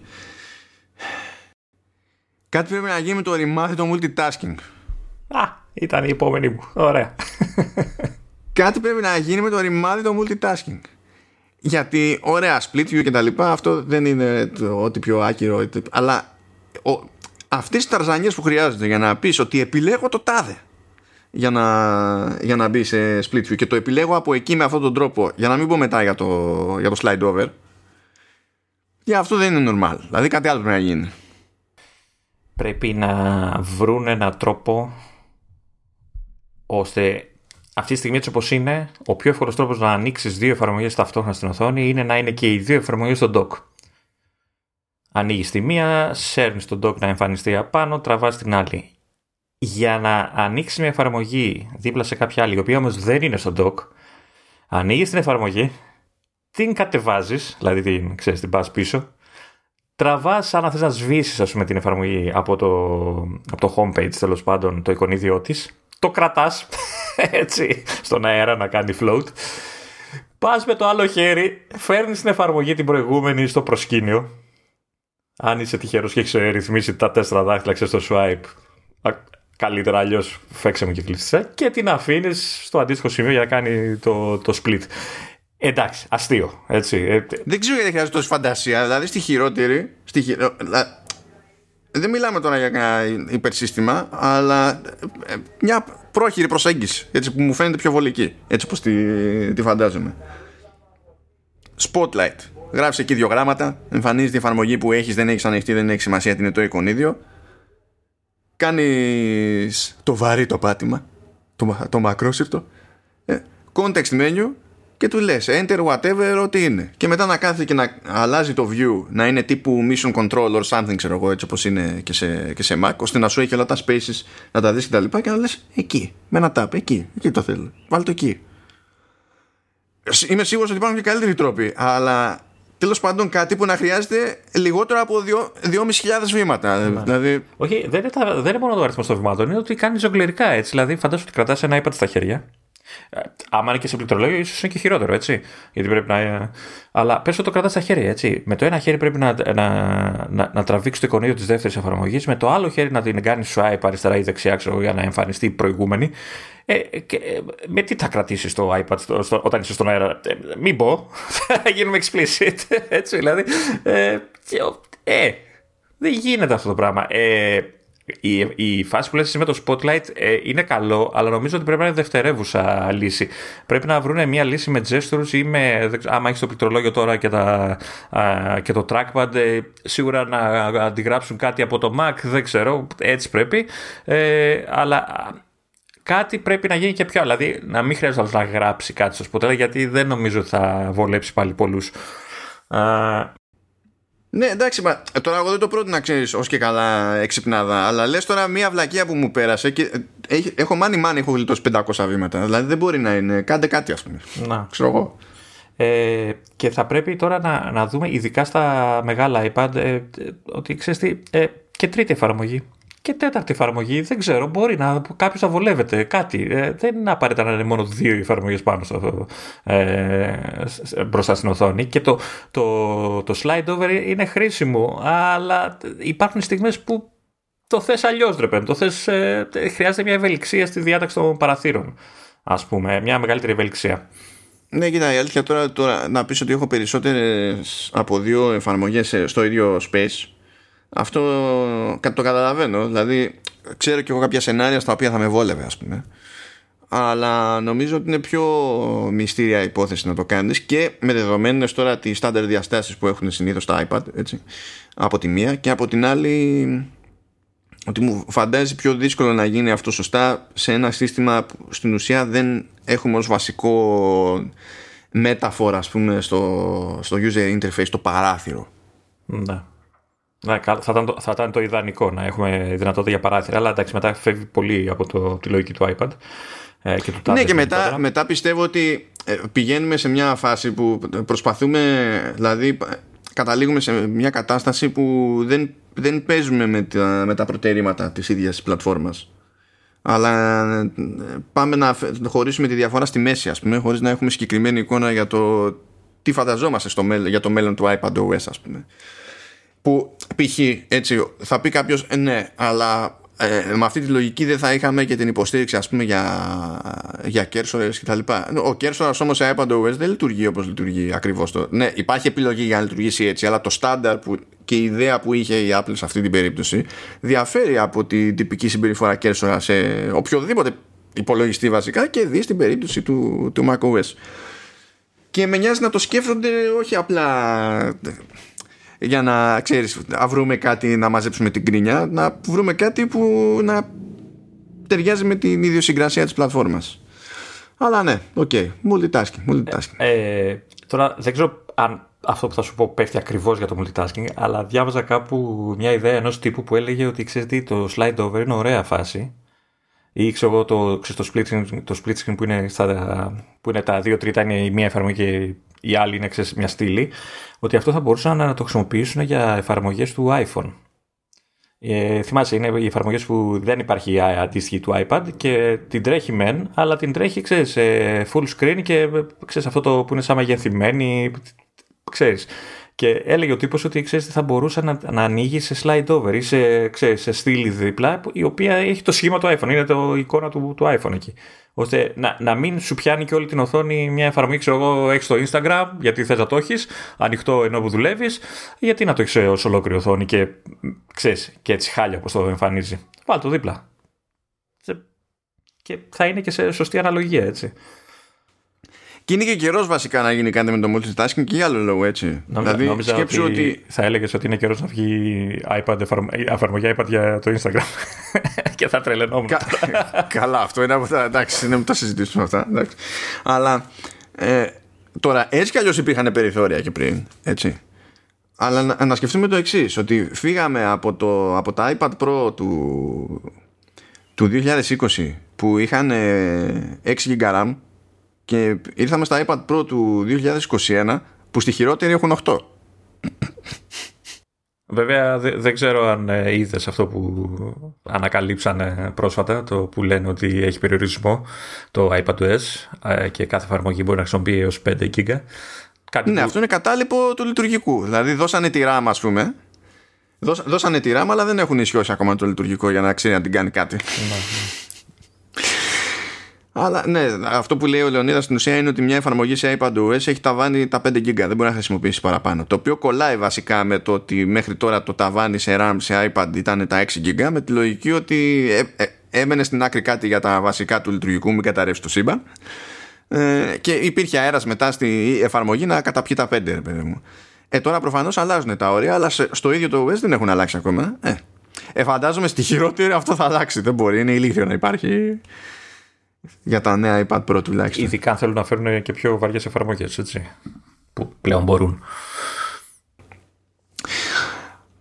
Τώρα ας πούμε ότι περνάμε σε, σε iOS. Α, δεν θες να πούμε άλλο για το iPad; Κρίμα τη λίστα. πριν πριν περάσεις ναι. στο iOS. Όχι, να πω, μα μπορούμε να... πούμε για, να, μπορούμε να πούμε για ώρες, δεν είναι αυτό το θέμα. Ναι, ναι, Απλά ξέρεις, για να είχα, είχα δύο-τρία γνώμη, θα ναι. Ε, να πω τουλάχιστον ε, αυτό που ήθελα να, να κλείσω με το iPadOS, ε, ότι συνειδητοποίησα πρόσφατα, δηλαδή τώρα πριν κάνα δύο μέρες, ότι υπάρχει μεγάλη περίπτωση, τεράστια περίπτωση να μην μπορέσω να βάλω το iPad στο καινούριο. Και καταλαβαίνεις ότι η ξενέρα που θα φάω θα είναι τεραστίων διαστάσεων. Αυτό δεν αλλάζει δυστυχώς ότι η επόμενη λογική αγορά για την πάρτι σου είναι καινούριο MacBook Pro. ναι. Λυπάμαι. Ναι. Όχι, δεν είπα εγώ τίποτα. Απλά λέω ότι τι ξενέρα θα φάω. Οπότε ε, brace yourself. γιατί έτσι και γίνει κάτι τέτοιο που θα, πιθανότατα θα γίνει. Ε, Κλασικά και γιατί δεν υποστηρίζουν και το δικό μου και σιγά τι έχει ο επεξεργαστής μου και τα λοιπά. Τα ξέρω. Όχι, απλά η γκρίνια που θα τρως σε κάθε επεισόδιο θα είναι κάτι πρωτόγνωρο για σένα. Μη σου πω και για μένα. Δεν ξέρω αν θα αλλάξει η σχέση σου με το γιο σε αυτό το ενδεχόμενο. Λες να τον αγαπήσω λίγο παραπάνω, με μπα και μου δίνει το iPad. Βασικά, εγώ αναρωτιέμαι αν θα σε μισήσει εκείνος λίγο παραπάνω. Αυτά θα του κάνεις. Είναι το κλασικό, ε, μου δίνεις να δω λίγο κάτι 20 μέρες μετά. Είναι. α, ναι, α, ναι. Εν τω μεταξύ θέλω να εξομολογηθώ και κάτι. Ε, ο, να θυμίσω ότι ο, ο γιος έχει το iPad Air το, το 3, έτσι, το οποίο είναι και ε, στις 10,9, 10,5, δεν θυμάμαι. Είναι μεγαλύτερο τέλος πάντων από το δικό μου το κλασικό το 9,7. Έλειπε λοιπόν από το σπίτι και το τσίμπησα. Με την ελπίδα θα μπορέσω να το κουμπώσω στο Mac Mini για να παίξει το sidecar ξέρεις, σε μεγαλύτερη οθόνη. Αλλά αυτή η Apple, ακόμα και το sidecar, το έχει συνδέσει με το Apple ID. Οπότε οι μόνες συσκευές που βλέπει το μηχάνημα είναι αυτές που έχεις το Apple ID σου. Σκέφτηκα να κάνω ένα φορμάτ. Αλλά μετά θα με αποκλείρω ο γιος, όχι εγώ αυτόν. και δεν, δεν το τόλμησα. Ε, και, μπορεί, κοίτα, μπορείς να κάνεις sign out από το Apple ID του και εκεί που σε ρωτάει αν θες να... αν έχει επιλογή να σβήσει τα πάντα από το iCloud, να το να τα έσβηνες, αδερφέ, ξέρω εγώ. Ναι. Τι θα μπορούσε να πάει στραβά; ναι. λοιπόν, ας πούμε ότι περνάμε σε, σε iOS. Θες να ξεκινήσεις πάλι, έτσι σου δίνω αέρα κάθε φορά. Κοίτα, τώρα είμαι ανάμεσα ε, σε δύο, ε, έχω σημειώσει δύο πράγματα. Ε, το ένα μου κόλλαγε και στο iPadOS. Βασικά και τα δύο κολλάνε και στα δύο. Ε, ναι, δεν υπάρχει θέμα. Ναι, ναι.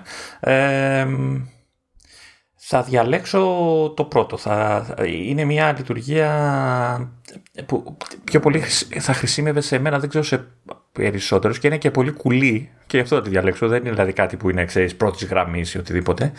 Ε, το έχω σημειώσει ως screen sharing, αλλά δεν είναι screen sharing. Είναι αυτό που λέει ο Mac το remote ε, control, remote ε, access.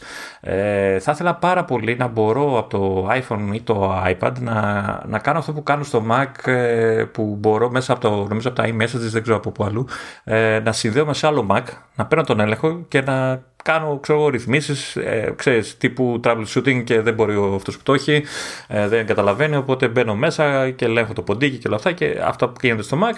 Κάτι αντίστοιχο να μπορώ να κάνω σε, σε iOS και iPadOS. Ε, υπάρχουν στιγμές που με βόλευε πάρα πολύ μια τέτοια δυνατότητα να πω την αλήθεια. Λοιπόν Λεωνίδα ε, αυτό υποτίθεται ότι είναι εφικτό.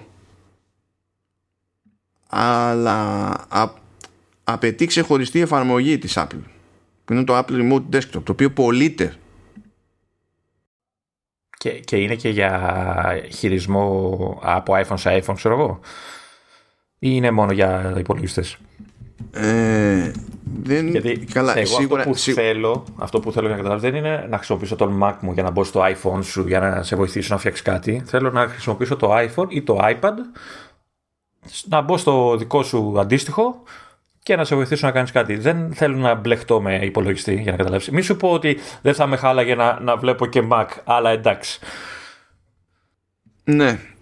Όχι, μέχρι εκεί δεν φτάνει. Είναι από ό,τι βλέπουν για Mac σε Mac. Και επειδή μάλλον αυτό είναι στημένο, ξέρεις, για πιο administrators και τέτοια, είναι από τις περιπτώσεις που πονάει κιόλας να πεις ότι το αγοράζω γιατί είναι 90 ευρώ. Ναι, όχι, δεν θέλω. δηλαδή υπάρχει υποστήριξη στο ίδιο το λειτουργικό γιατί μπορείς να πας στα settings και να πεις ότι επιτρέπεις ε, remote desktop. Αλλά στην ουσία το μόνο που καταφέρνεις σε αυτή την περίπτωση είναι ξέρεις να δίνεις άδεια για sharing σε εκείνον που χρησιμοποιεί Apple Remote Desktop για να συνδεθεί και να δει και να κάνει και να, και να δείχνει. Αλλά ανάμεικτο νομίζω μεταξύ ξέρεις Mac, iOS και τα λοιπά για το ένα συνδυασμό ή τον άλλο νομίζω ότι δεν παίζεις. Θα, θα, θα μου θα ήταν το ιδανικό θα, θα μου αρκούσε και το από i σε i να πω την αλήθεια. Ε, σίγουρα βολεύει, δεν ξέρω αν σου έχει τύχει ε, σε fast troubleshooting, ε, ξέρεις, ε, σε παίρνουν τηλέφωνο, ε, έγινε αυτό, ε, τι να σου πω τώρα, πού να ξέρω τι έχεις κάνει και τα λοιπά. Εντάξει, θα βόλευε πολύ.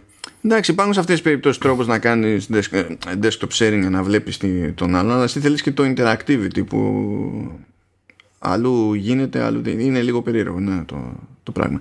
Που νομίζω ότι μπορείς να δώσεις ένα κάποιο interactivity άμα κάνεις ε, ε, share το desktop τέλος πάντων από FaceTime video call.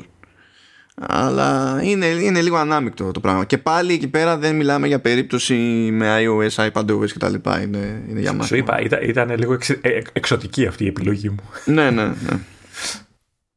Ε, έχω και πιο απλή, πιο συμβατική άμα θες, αλλά επειδή είπες να πούμε από ένα-δυο, πες μια δικιά σου. Έχετε, ε, μη, μη σε ζορίζω, ε, πες τη. Όχι, όχι, γιατί α, έχω αφήσει και στο iPadOS πράγματα και μου τις πάνε τρόπο τα βλέπω στη λίστα. Ναι. ε, εντάξει, το, το άλλο που πιάνει και τα δύο πάλι, εννοείται ότι πολλές από αυτές τι λειτουργίες θα πιάνουν και τα δύο, είναι.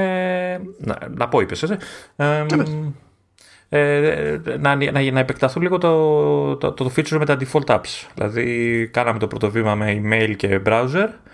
Ε, δεν θα με χάλαγε να, να, να δω και άλλα πράγματα και άλλες εφαρμογές να, να μπορείς να τις ορίσεις ως default. Γκούχου γκούχου μουσική.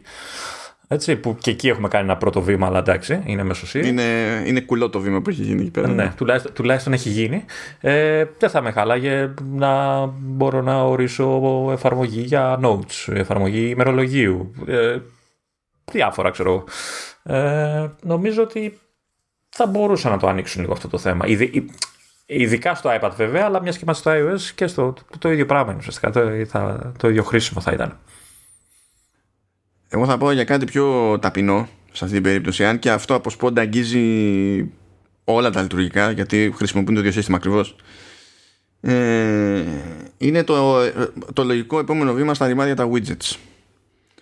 Ε, από την άποψη ότι δεν έχουν interactivity, ανανεώνονται στο, στο παρασκήνιο σε τακτά αλλά προσδιορίστα χρονικά διαστήματα και νομίζω ότι κάτι πρέπει να γίνει με αυτό, ώστε έστω, ακόμα και αν πούμε ότι δεν ανανεώνεται το περιεχόμενο τους, περιεχόμενο τους, να έχουμε κάποιο βασικό interactivity. Δηλαδή, το να μην μπορώ να κάνω play pause από ένα widget ε, είναι λίγο off. Και είναι διπλά off βασικά, δεδομένου ότι είναι κάτι που προηγουμένως γινόταν. Έτσι. Δηλαδή, interactivity στην προηγούμενη εκδοχή των widgets είχαμε. Πράγμα που σημαίνει ότι έτσι κι αλλιώς υπάρχει τρόπος να γίνει σε κάποιες περιπτώσεις αυτό το πράγμα να υπάρχει αλληλεπίδραση ε, χωρίς να σαπίσει ας πούμε την κατανάλωση γιατί είναι κάτι που γινόταν και το ξέρουμε ότι γινόταν και είναι κάτι που λείπει από τα νεότερα widgets έτσι κι αλλιώς και θα ήταν χρήσιμο σε όλα τα λειτουργικά γιατί τέτοια widgets έχουμε και σε macOS και σε iOS και σε iPadOS δεν θα πω τώρα. Δηλαδή, υπάρχουν πράγματα που θα μπορούσα να πω για τις διαφορετικές πλατφόρμες σχετικά με τα widgets ξεχωριστά, ρε παιδί μου, okay, αλλά θα μείνω σε αυτό γιατί νομίζω ότι είναι πολύ βασικό.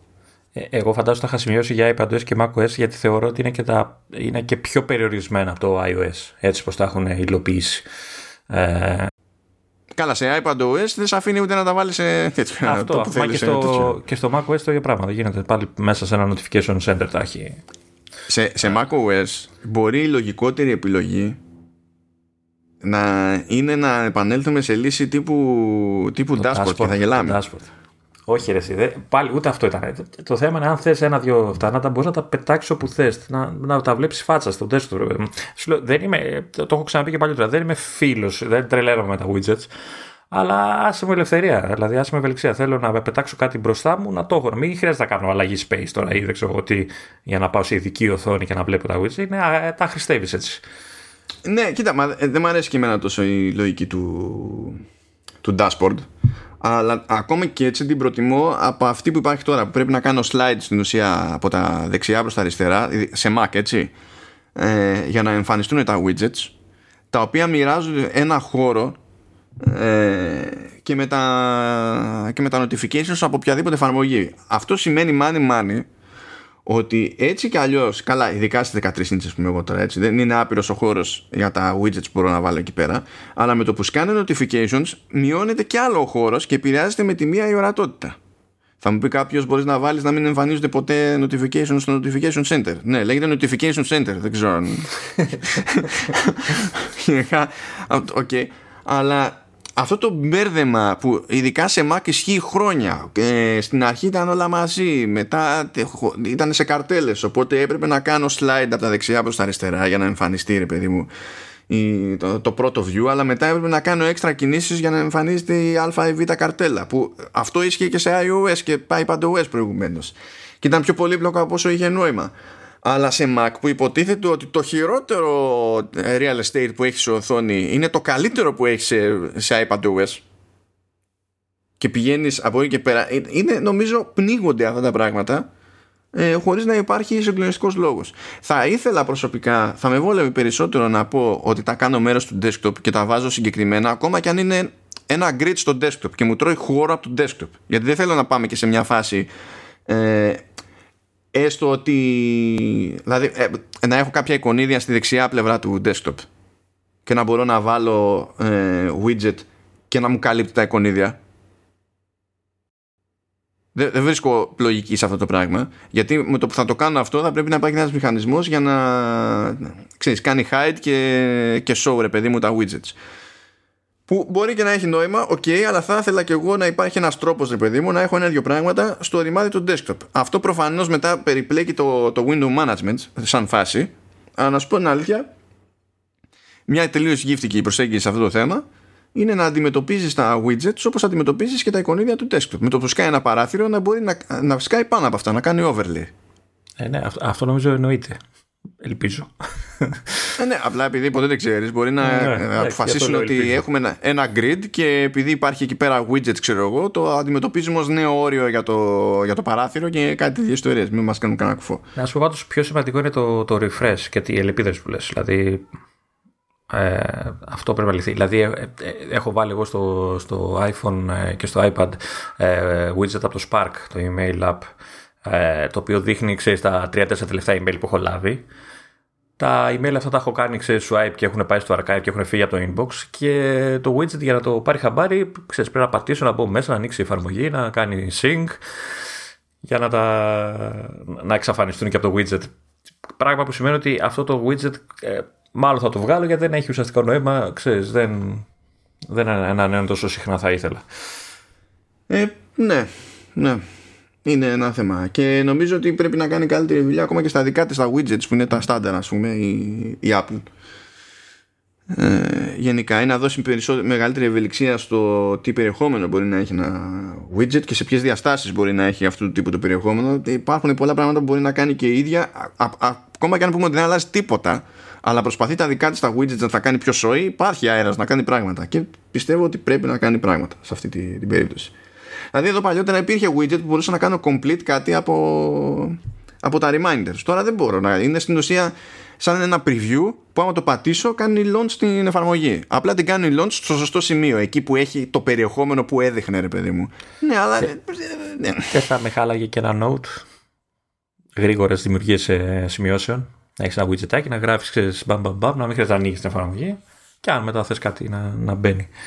Ξέρεις τι με ε, ζορίζεις σε αυτό, το, σε αυτό που μόλις είπες, έτσι, που είναι από τα πράγματα που δεν καταλαβαίνω. Είναι ότι ε, στη, σε, σε Mac τουλάχιστον υπάρχει ακόμη νομίζω ένα utility app για, για sticky notes. Και είναι φαμένο. Ναι, ναι, υπάρχει, υπάρχει. και στα, στο, στο other ναι και είναι εκεί. Και λες γιατί, γιατί είναι ξεχωριστά αυτά τα πράγματα και γιατί ό,τι έχει να προσφέρει το stick, η εφαρμογή Stickies δεν γίνεται απλά ένα extra feature ας πούμε, στο, στην εφαρμογή Notes. Δεν είναι απλά Πα, Πάντως ε, νομίζω θα βοηθήσει, θα βόλευε πολλούς γιατί νομίζω ότι δεν είναι ε, λίγες οι φορές που ε, είσαι μπροστά στον υπολογιστή και ξέρω εγώ, σου λένε ε, ε σημείωσε ένα τηλέφωνο. Ξέρεις. άμα το έχεις φάτσα σου, θα σημειώνεις ότι θες γρήγορα μπαμ μπαμ δεν θα ήταν κακό να υπάρχει μια, μια, μια τέτοια δυνατότητα. Ναι, ναι, ναι. Επίσης, τα widgets ήταν ένα από τα πράγματα που, αφήσαμε, που είχα γράψει για το iPadOS, να ξέρεις. Οπότε... Ναι, εντάξει, αυτά επειδή είναι πραγματικά cross-platform, είναι αδύνατο έτσι κι αλλιώς να το πιάσουμε, ξέρεις, χωρίς να ναι. συζητήσουμε για το γενικό, η αλήθεια είναι. Οπότε μου έφυγε λίγο ο, κατα... ο ψυχαναγκασμός μου. ένα πράγμα έχει μείνει. Ορίστε, εντάξει. Ε, οπότε τι, πάμε Mac; Πάμε, πάμε τώρα Mac. Πάμε τώρα Mac. Ε, εδώ είμαι, ε, θα, πάλι θα, θα ξεκινήσεις πρώτος, έτσι το πάμε σε αυτό το επεισόδιο. Γιατί θα πρέπει εγώ να αποφασίσω ε, αν θα διαλέξω το, την επιλογή που με αφήνει να βγάλω άχτη ή αν θα το παίξω πολιτισμένος και θα πιάσω κάτι πιο σοβαρό. Για πες τώρα. Λοιπόν, έχω σημειώσει ε, κάμπος, κάμπος. Έχω 4-5. Εντάξει, το, εντάξει, το ένα τα widgets, ok, φεύγει. Ε, έχω δύο που θα ήθελα να πω, ε, αλλά λέω και ένα. Δεν έχω θέμα. Νομίζω ότι κατά χρόνο τον χρόνο σου. ε, θα πω. Θα πω. Άντε να πάω σε φαντεζή. Ε, θα, θα, θα, ήθελα πάρα πολύ να, να γίνει αυτό που λέγαμε πριν από μερικά επεισόδια. Ε, να μπορώ επιτέλους να χρησιμοποιώ το iPhone μου ως webcam στο Mac. Θα ήταν πολύ ευχάριστη προσθήκη. Ναι, όχι καλό, αλήθεια, καλό είναι αυτό. Να υπάρχει native support για τέτοια ιστορία. Γιατί τώρα υπάρχει με, τρίτη, με εφαρμογή τρίτου που λειτουργεί μια χαρά, αλλά για τους κλασικούς λόγους δεν λειτουργεί με FaceTime. Αυτό, άρα δεν υπάρχει. Έτσι, δεν υπάρχει. ναι. και, και νομίζω ότι είναι και, αν λέμε την ίδια εφαρμογή, νομίζω ότι είχαμε αναφέρει και την προηγούμενη φορά. Ε, για το κάμω. Α, μπράβο, ναι. Ε, νομίζω έχει και διαδικασία και για το Skype. Δηλαδή, ε, ήμαρτον. Έτσι. Ε, θέλω κάτι που απλά να κουμπώνω το iPhone μου ε, με το καλωδιάκι του. Τώρα για σύρματα να το πάμε τόσο; Α το πάμε τόσο. Δε, α, δύσκολο. Τέλος πάντων. Και απλά να λειτουργεί. Και Καλά, ασύρματα είναι δύσκολο εντάξει, το, γιατί θέλει bandwidth αυτό το πράγμα. Αλλά τουλάχιστον ναι, έστω με ρημάδι καλώδιο. Τώρα θα τους κακίσουμε έτσι και θέλει καλώδιο. Ε, έχω κι άλλο feature που μπορεί να σε αρέσει, αλλά πες, πες. Αποφάσισε. Λοιπόν, εγώ τελικά να το παίξω λίγο απολύτιστος. Oh. Λοιπόν, προσέξτε να δείτε πώς, έχει τα πράγματα, πώς έχουν τα πράγματα με, τα, με, με το explicit tag γενικά. Ειδικά τουλάχιστον στα, στην Αμερική. Γιατί με αυτή τη λογική αναγκαστικά λειτουργούμε και εμείς εδώ πέρα.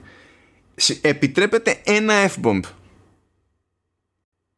Με το δεύτερο F-bomb αλλάζει το rating και έχουμε πρόβλημα.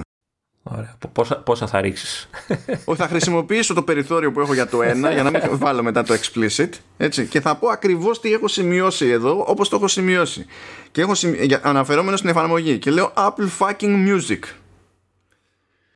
Ναι. Λοιπόν, η εφαρμογή αυτή βασίζεται στο iTunes του τότε. Δεν είναι σαν την εφαρμογή podcast που στην ουσία είναι Mac κατάλληλα, ας πούμε. Ε, είναι φάση upkit του κάποτε με ό,τι έχει μείνει. Κρατήσαμε τα κομμάτια της μουσικής τέλος πάντων από το iTunes, πειράξαμε εκεί την αισθητική για να δείχνει αλλιώς και κάτι τέτοιες ιστορίες. Γενικά είναι φοβερό το πόσο δυσκύλια αυτή είναι, είναι αυτή η εφαρμογή. Είναι, είναι φοβερό. Δηλαδή, πας να κάνεις search και αρχίζεις και γράφεις. Και υποτίθεται ότι το βελτιώσαν αυτό την τελευταία χρονιά για να είναι πιο γρήγορο το search. Αλλά αρχίζεις και γράφεις, πατάς enter και έχεις καλώσει αυτό ότι ακόμη προσπαθεί να γυρίσει σε search mode, ας το πούμε έτσι. Και με το που πατάς enter την πρώτη φορά, πολλέ, όχι πάντα, αλλά στην πλειοψηφία των περιπτώσεων, απλά αγνοεί ότι ξεκίνησες search. Και σου εμφανίζει το default screen που έχει κάποιες κατηγορίες από τις οποίες θα μπορούσε να ξεκινήσεις search ή σου, ή σου δείχνει προηγούμενα searches κτλ. Ούτε αυτό δεν έχουν φιξάρει σωστά. Ούτε αυτό όταν έχεις κάποια playlists που είναι υποτίθεται personalized και ανανεώνονται, ανανεώνονται αυτόματα μία φορά την εβδομάδα κτλ.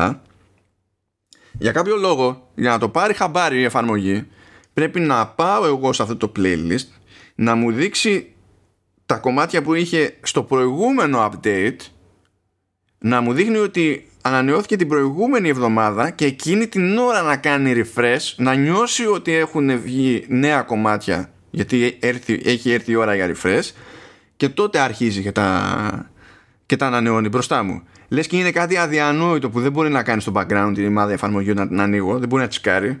Θα ζοριστεί πάρα πολύ. Ξέρει να τσεκάρει για το αν έχω αγοράσει μουσική και πηγαίνει και βάσει αυτόματα. Δεν νιώθει αν ε, πρέπει να ανανεωθεί κάποιο ρημάδι playlist. Είναι πάρα πολύ δύσκολο.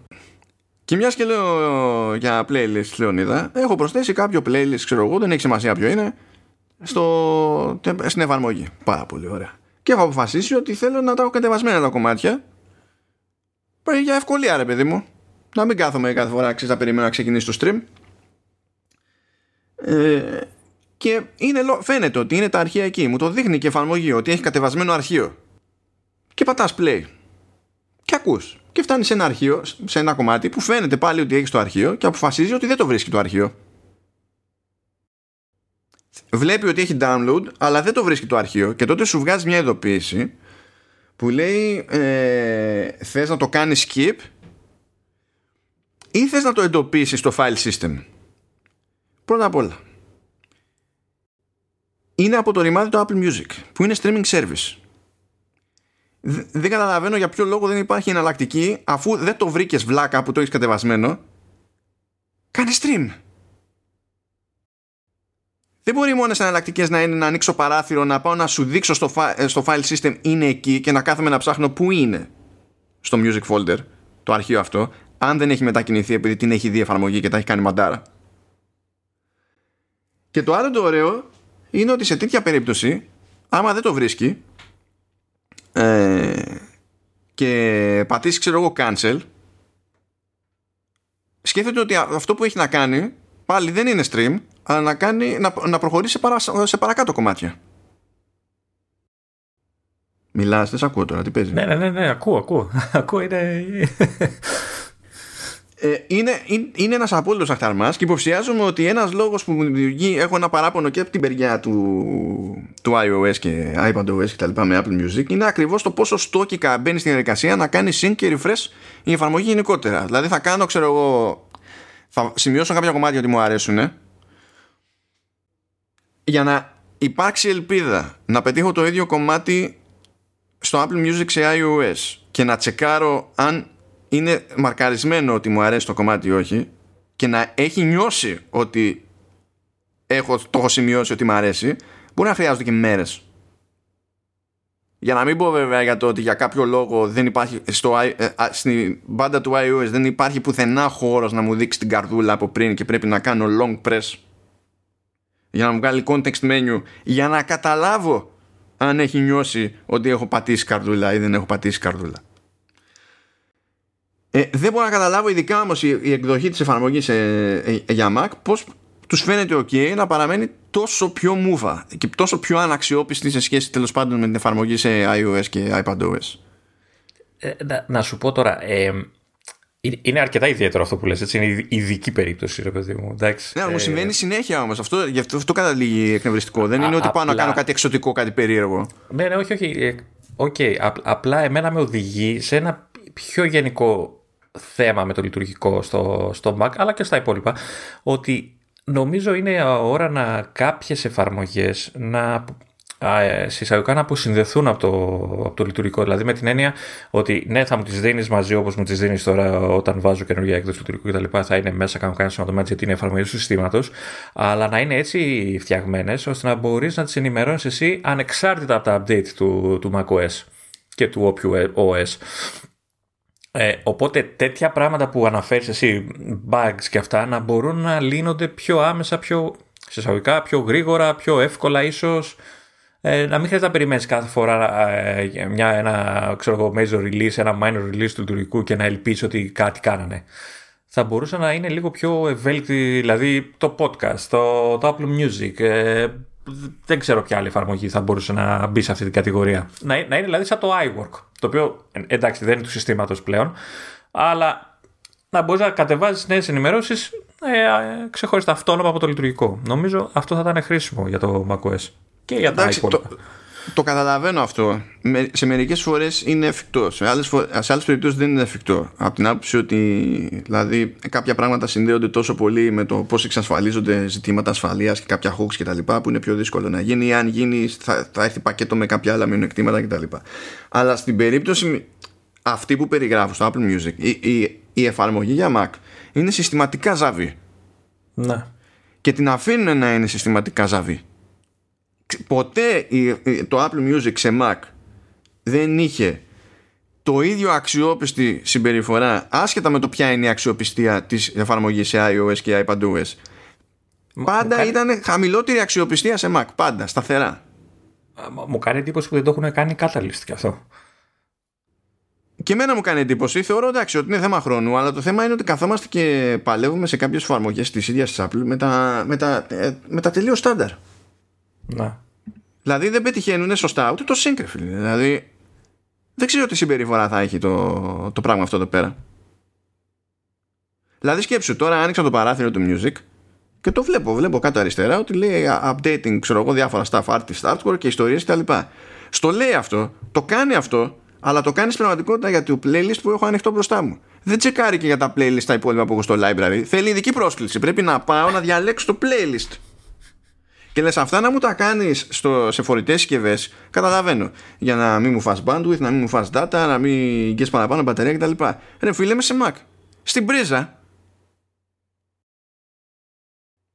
Εμένα δεν μου δείχνει δηλαδή εδώ πέρα ότι κάποιος έχει κάνει τον κόπο να σκεφτεί πού βρίσκεται αυτή η εφαρμογή και, και τη ρολοβαρά και, και τα λοιπά. Είναι, και ακόμη και έτσι δεν κάνει αυτά τα πράγματα τόσο, που έχει να κάνει όσο καλά τα κάνει στις υπόλοιπες πλατφόρμες. Και να σου πω και κάτι, στην τελική το Apple Music από τις διάφορες υπηρεσίες που έχει, άντε να πεις, δεν ξέρω τι γίνεται με, το, με iCloud Storage και τέτοια, αλλά από τις διάφορες υπηρεσίες που έχει, είναι και η πιο παλιά της, και αυτή που έχει ας το πούμε και το περισσότερο λαό. Θα μου πεις το περισσότερο λαό τον έχει σε Mac, όχι τον έχει σε iOS και τέτοια. Είναι ρε φίλε, αλλά τι χρειάζεται να γίνει; Δηλαδή, άμα αρχίσω να παραπονιέμαι για το TV App, θα έχουμε άλλα. Αλλά το TV App δεν έχει τώρα το εκτόπισμα που έχει το, το Apple Music για τον α ή β λόγο. Έτσι. Για να μην πω τώρα για, ούτε για ιστορίες με lossless που δεν, δεν μπορείς να αγοράσεις και να έχεις δηλαδή μπορείς μόνο να στριμάρεις και όχι απλά να στριμάρεις αν έχω αγοράσει εγώ που αυτό δεν έχει να κάνει με lossless έχω αγοράσει εγώ από iTunes ένα album έτσι αλλά το πετυχαίνω στο, σε Apple Music και το κάνω stream και αποφασίζει να κάνει cash η εφαρμογή το κομμάτι αυτό επειδή ξέρω εγώ το ακούω συχνά ή το άκουσα πρόσφατα μήπως το ξανακούσεις σε λίγο για κάτι τέτοια αν το έχω αγορασμένο είναι ικανή η εφαρμογή αυτή να κάνει override το αγορασμένο αρχείο και να ξανακατεβάσει αρχείο από Apple Music με DRM και του δίνει προτεραιότητα έναντι του αρχείου που έχω αγοράσει από την ίδια την Apple που είναι χωρίς DRM και πες ότι εγώ θέλω να το πάρω αυτό το αρχείο από εκεί να κάνω κάποια κοπτοραπτική. Ξαφνικά βρίσκομαι πάνω στο αρχείο με το DRM και πρέπει να κάνω ολόκληρη ιστορία. Να ανοίξω το Apple Music ή να πάω στο folder, να διαγράψω την εκδοχή που είναι με DRM και να πάω, στα, να πάω στο album που έχω αγοράσει και να το βάλω να το κατεβάσω manually. Αυτά δεν είναι normal. Όλα αυτά δεν είναι normal.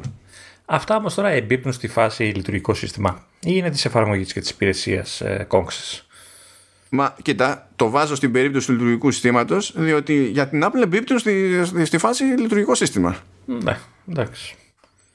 Α το ισιώσει το ρημάδι.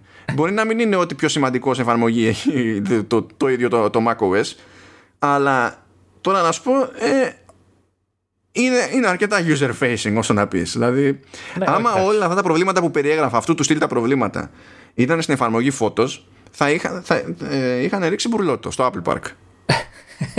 Γιατί άλλο να έχεις θέμα να ακούσεις, ξέρω εγώ, τη μουσικούλα σου, που δεν την έχεις καν αγορασμένη, ξέρω εγώ, ή τα λίγα που έχεις αγοράσει, ή ό,τι διάλογο έχεις. Άλλο, άλλο ζήτημα αυτό. Άλλο το να έχεις προσωπικό περιεχόμενο, δικές φωτογραφίες και να μην ξέρεις τι γίνεται. Να ανοίξει την εφαρμογή για να μην ξέρεις τι θα σου συμβεί. Ναι, αλλά δεν. Δηλαδή, καταλαβαίνω ότι η Apple δεν μπαίνει στη διαδικασία να δίνει πόνο σε όλες τις εφαρμογές παράλληλα σε κάθε major release και το πηγαίνει, ξέρω εγώ, βήμα-βήμα. OK. Okay. Αλλά, παιδιά, δεν έχει υπάρξει ούτε μία φορά στην εποχή Apple Music που η εφαρμογή που έχει για Mac να, να μην είναι για πρέζα. Δεν θα το γλιτώσω το explicit. Όχι, αυτό είναι περιγραφικό. Δεν είπα σε κανένα να κάνει τίποτα. είναι κάτι που υπάρχει στη ζωή. Δεν καταλάβω. Ε, μπορεί ναι. να, να οθήσει τον κόσμο να ανοίξει το Apple Music τώρα.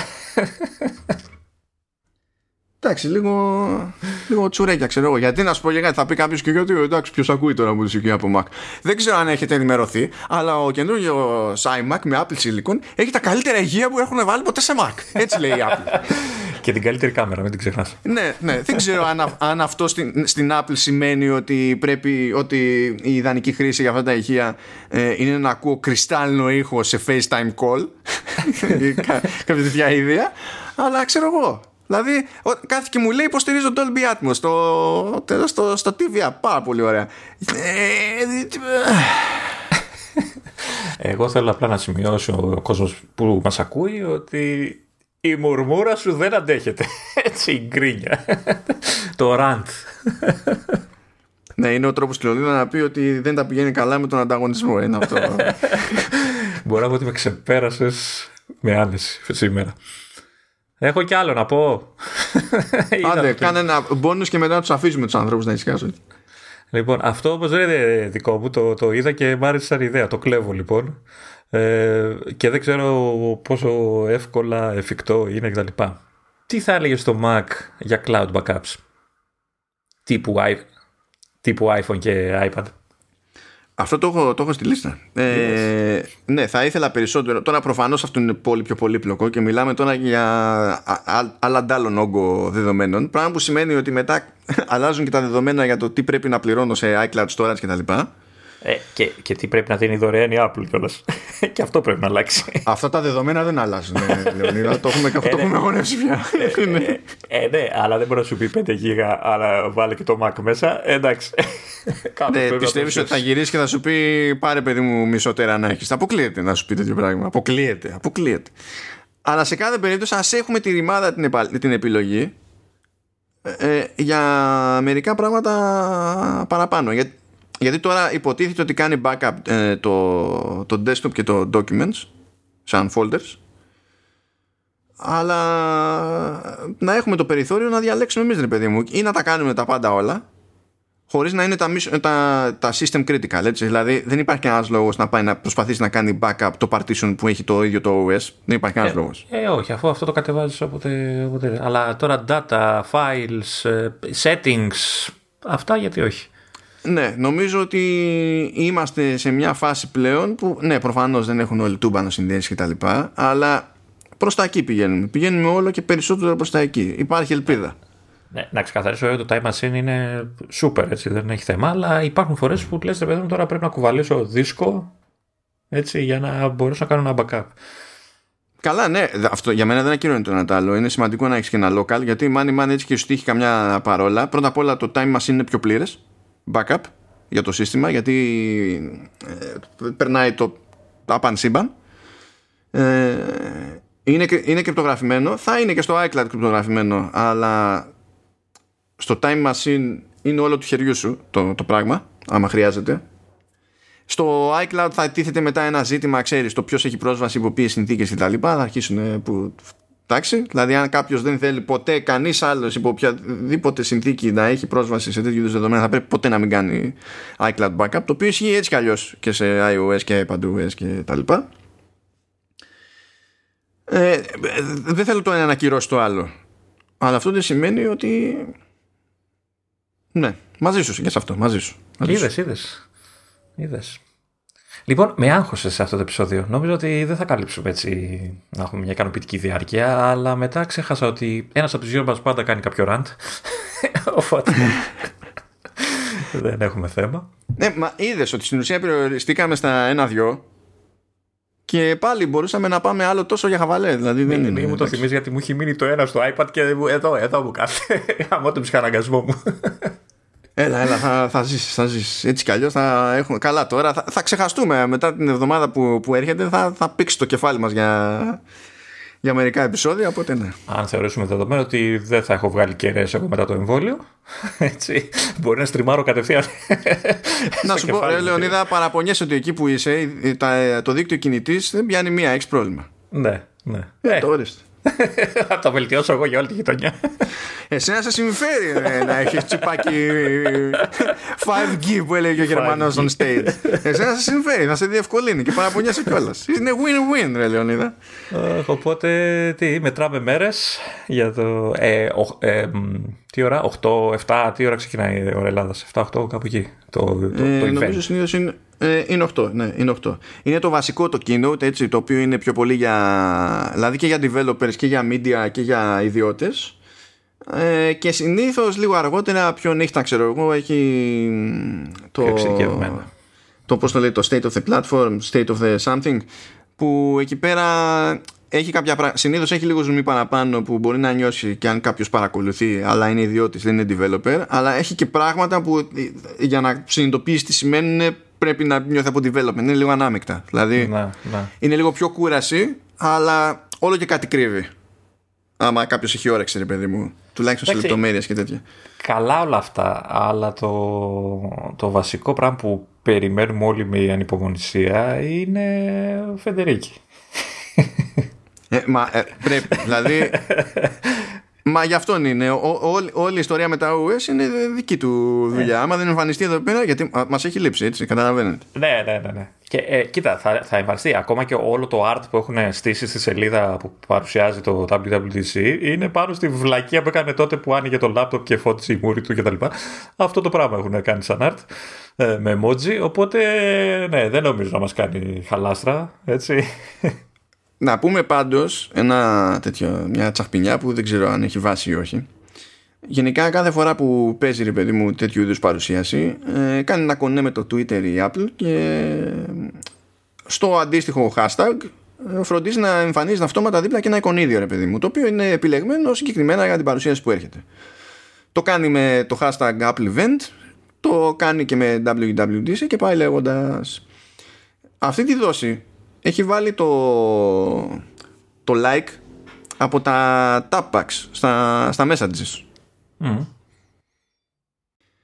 Αυτό το σημειώνω επειδή έχουν μισοακουστεί κάποια πράγματα ότι και καλά ψάχνεται η Apple τέλος πάντων να κάνει τα messages να αυγατήσουν προσθέτοντας ενδεχομένως με ό,τι μπορεί να σημαίνει αυτό social features. Τώρα πραγματικά αυτό είναι τόσο γενική έννοια που δεν νομίζω ότι έχει νόημα αυτό σημαίνει. ε, είναι λογικό ότι νομίζω έχουν μείνει λίγο στάσιμα στις τελευταίες εκδόσεις.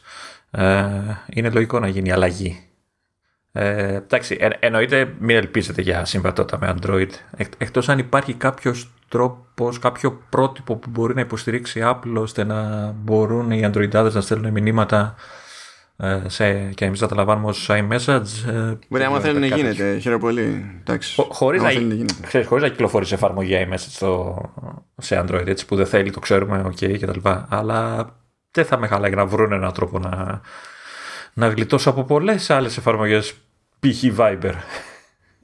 Μπορεί, μπορεί κάποιος να μου εξηγήσει γιατί υπάρχει ξεχωριστή εφαρμογή FaceTime γενικά; Ναι, ε, ότι και καλά μπορείς να το κάνεις από επαφές, από οπουδήποτε έτσι. Μπορείς να το κάνεις από επαφές, μπορείς να το κάνεις από την εφαρμογή Messages. Εμφανίζονται κανονικά τα calls στην εφαρμογή Phone.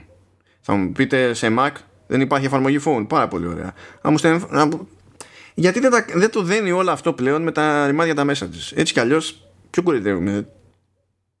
Ω μία σούμα το έχουμε όλο αυτό στο κεφάλι μας. Η ίδια ρημάδια η πλατφόρμα είναι σε, σε μεγάλο βαθμό, ξέρω εγώ. Τέλος πάντων. Ναι, αυτό.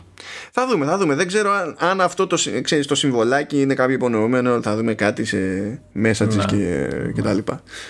Πάντως είναι από τις φήμες που κυκλοφορούν. Οπότε, από τις λίγες φήμες που κυκλοφορούν ότι κάτι θα κάνει μετά η iMessage. Θα δούμε, θα δούμε. Αυτά για την ώρα κάντε όρεξη.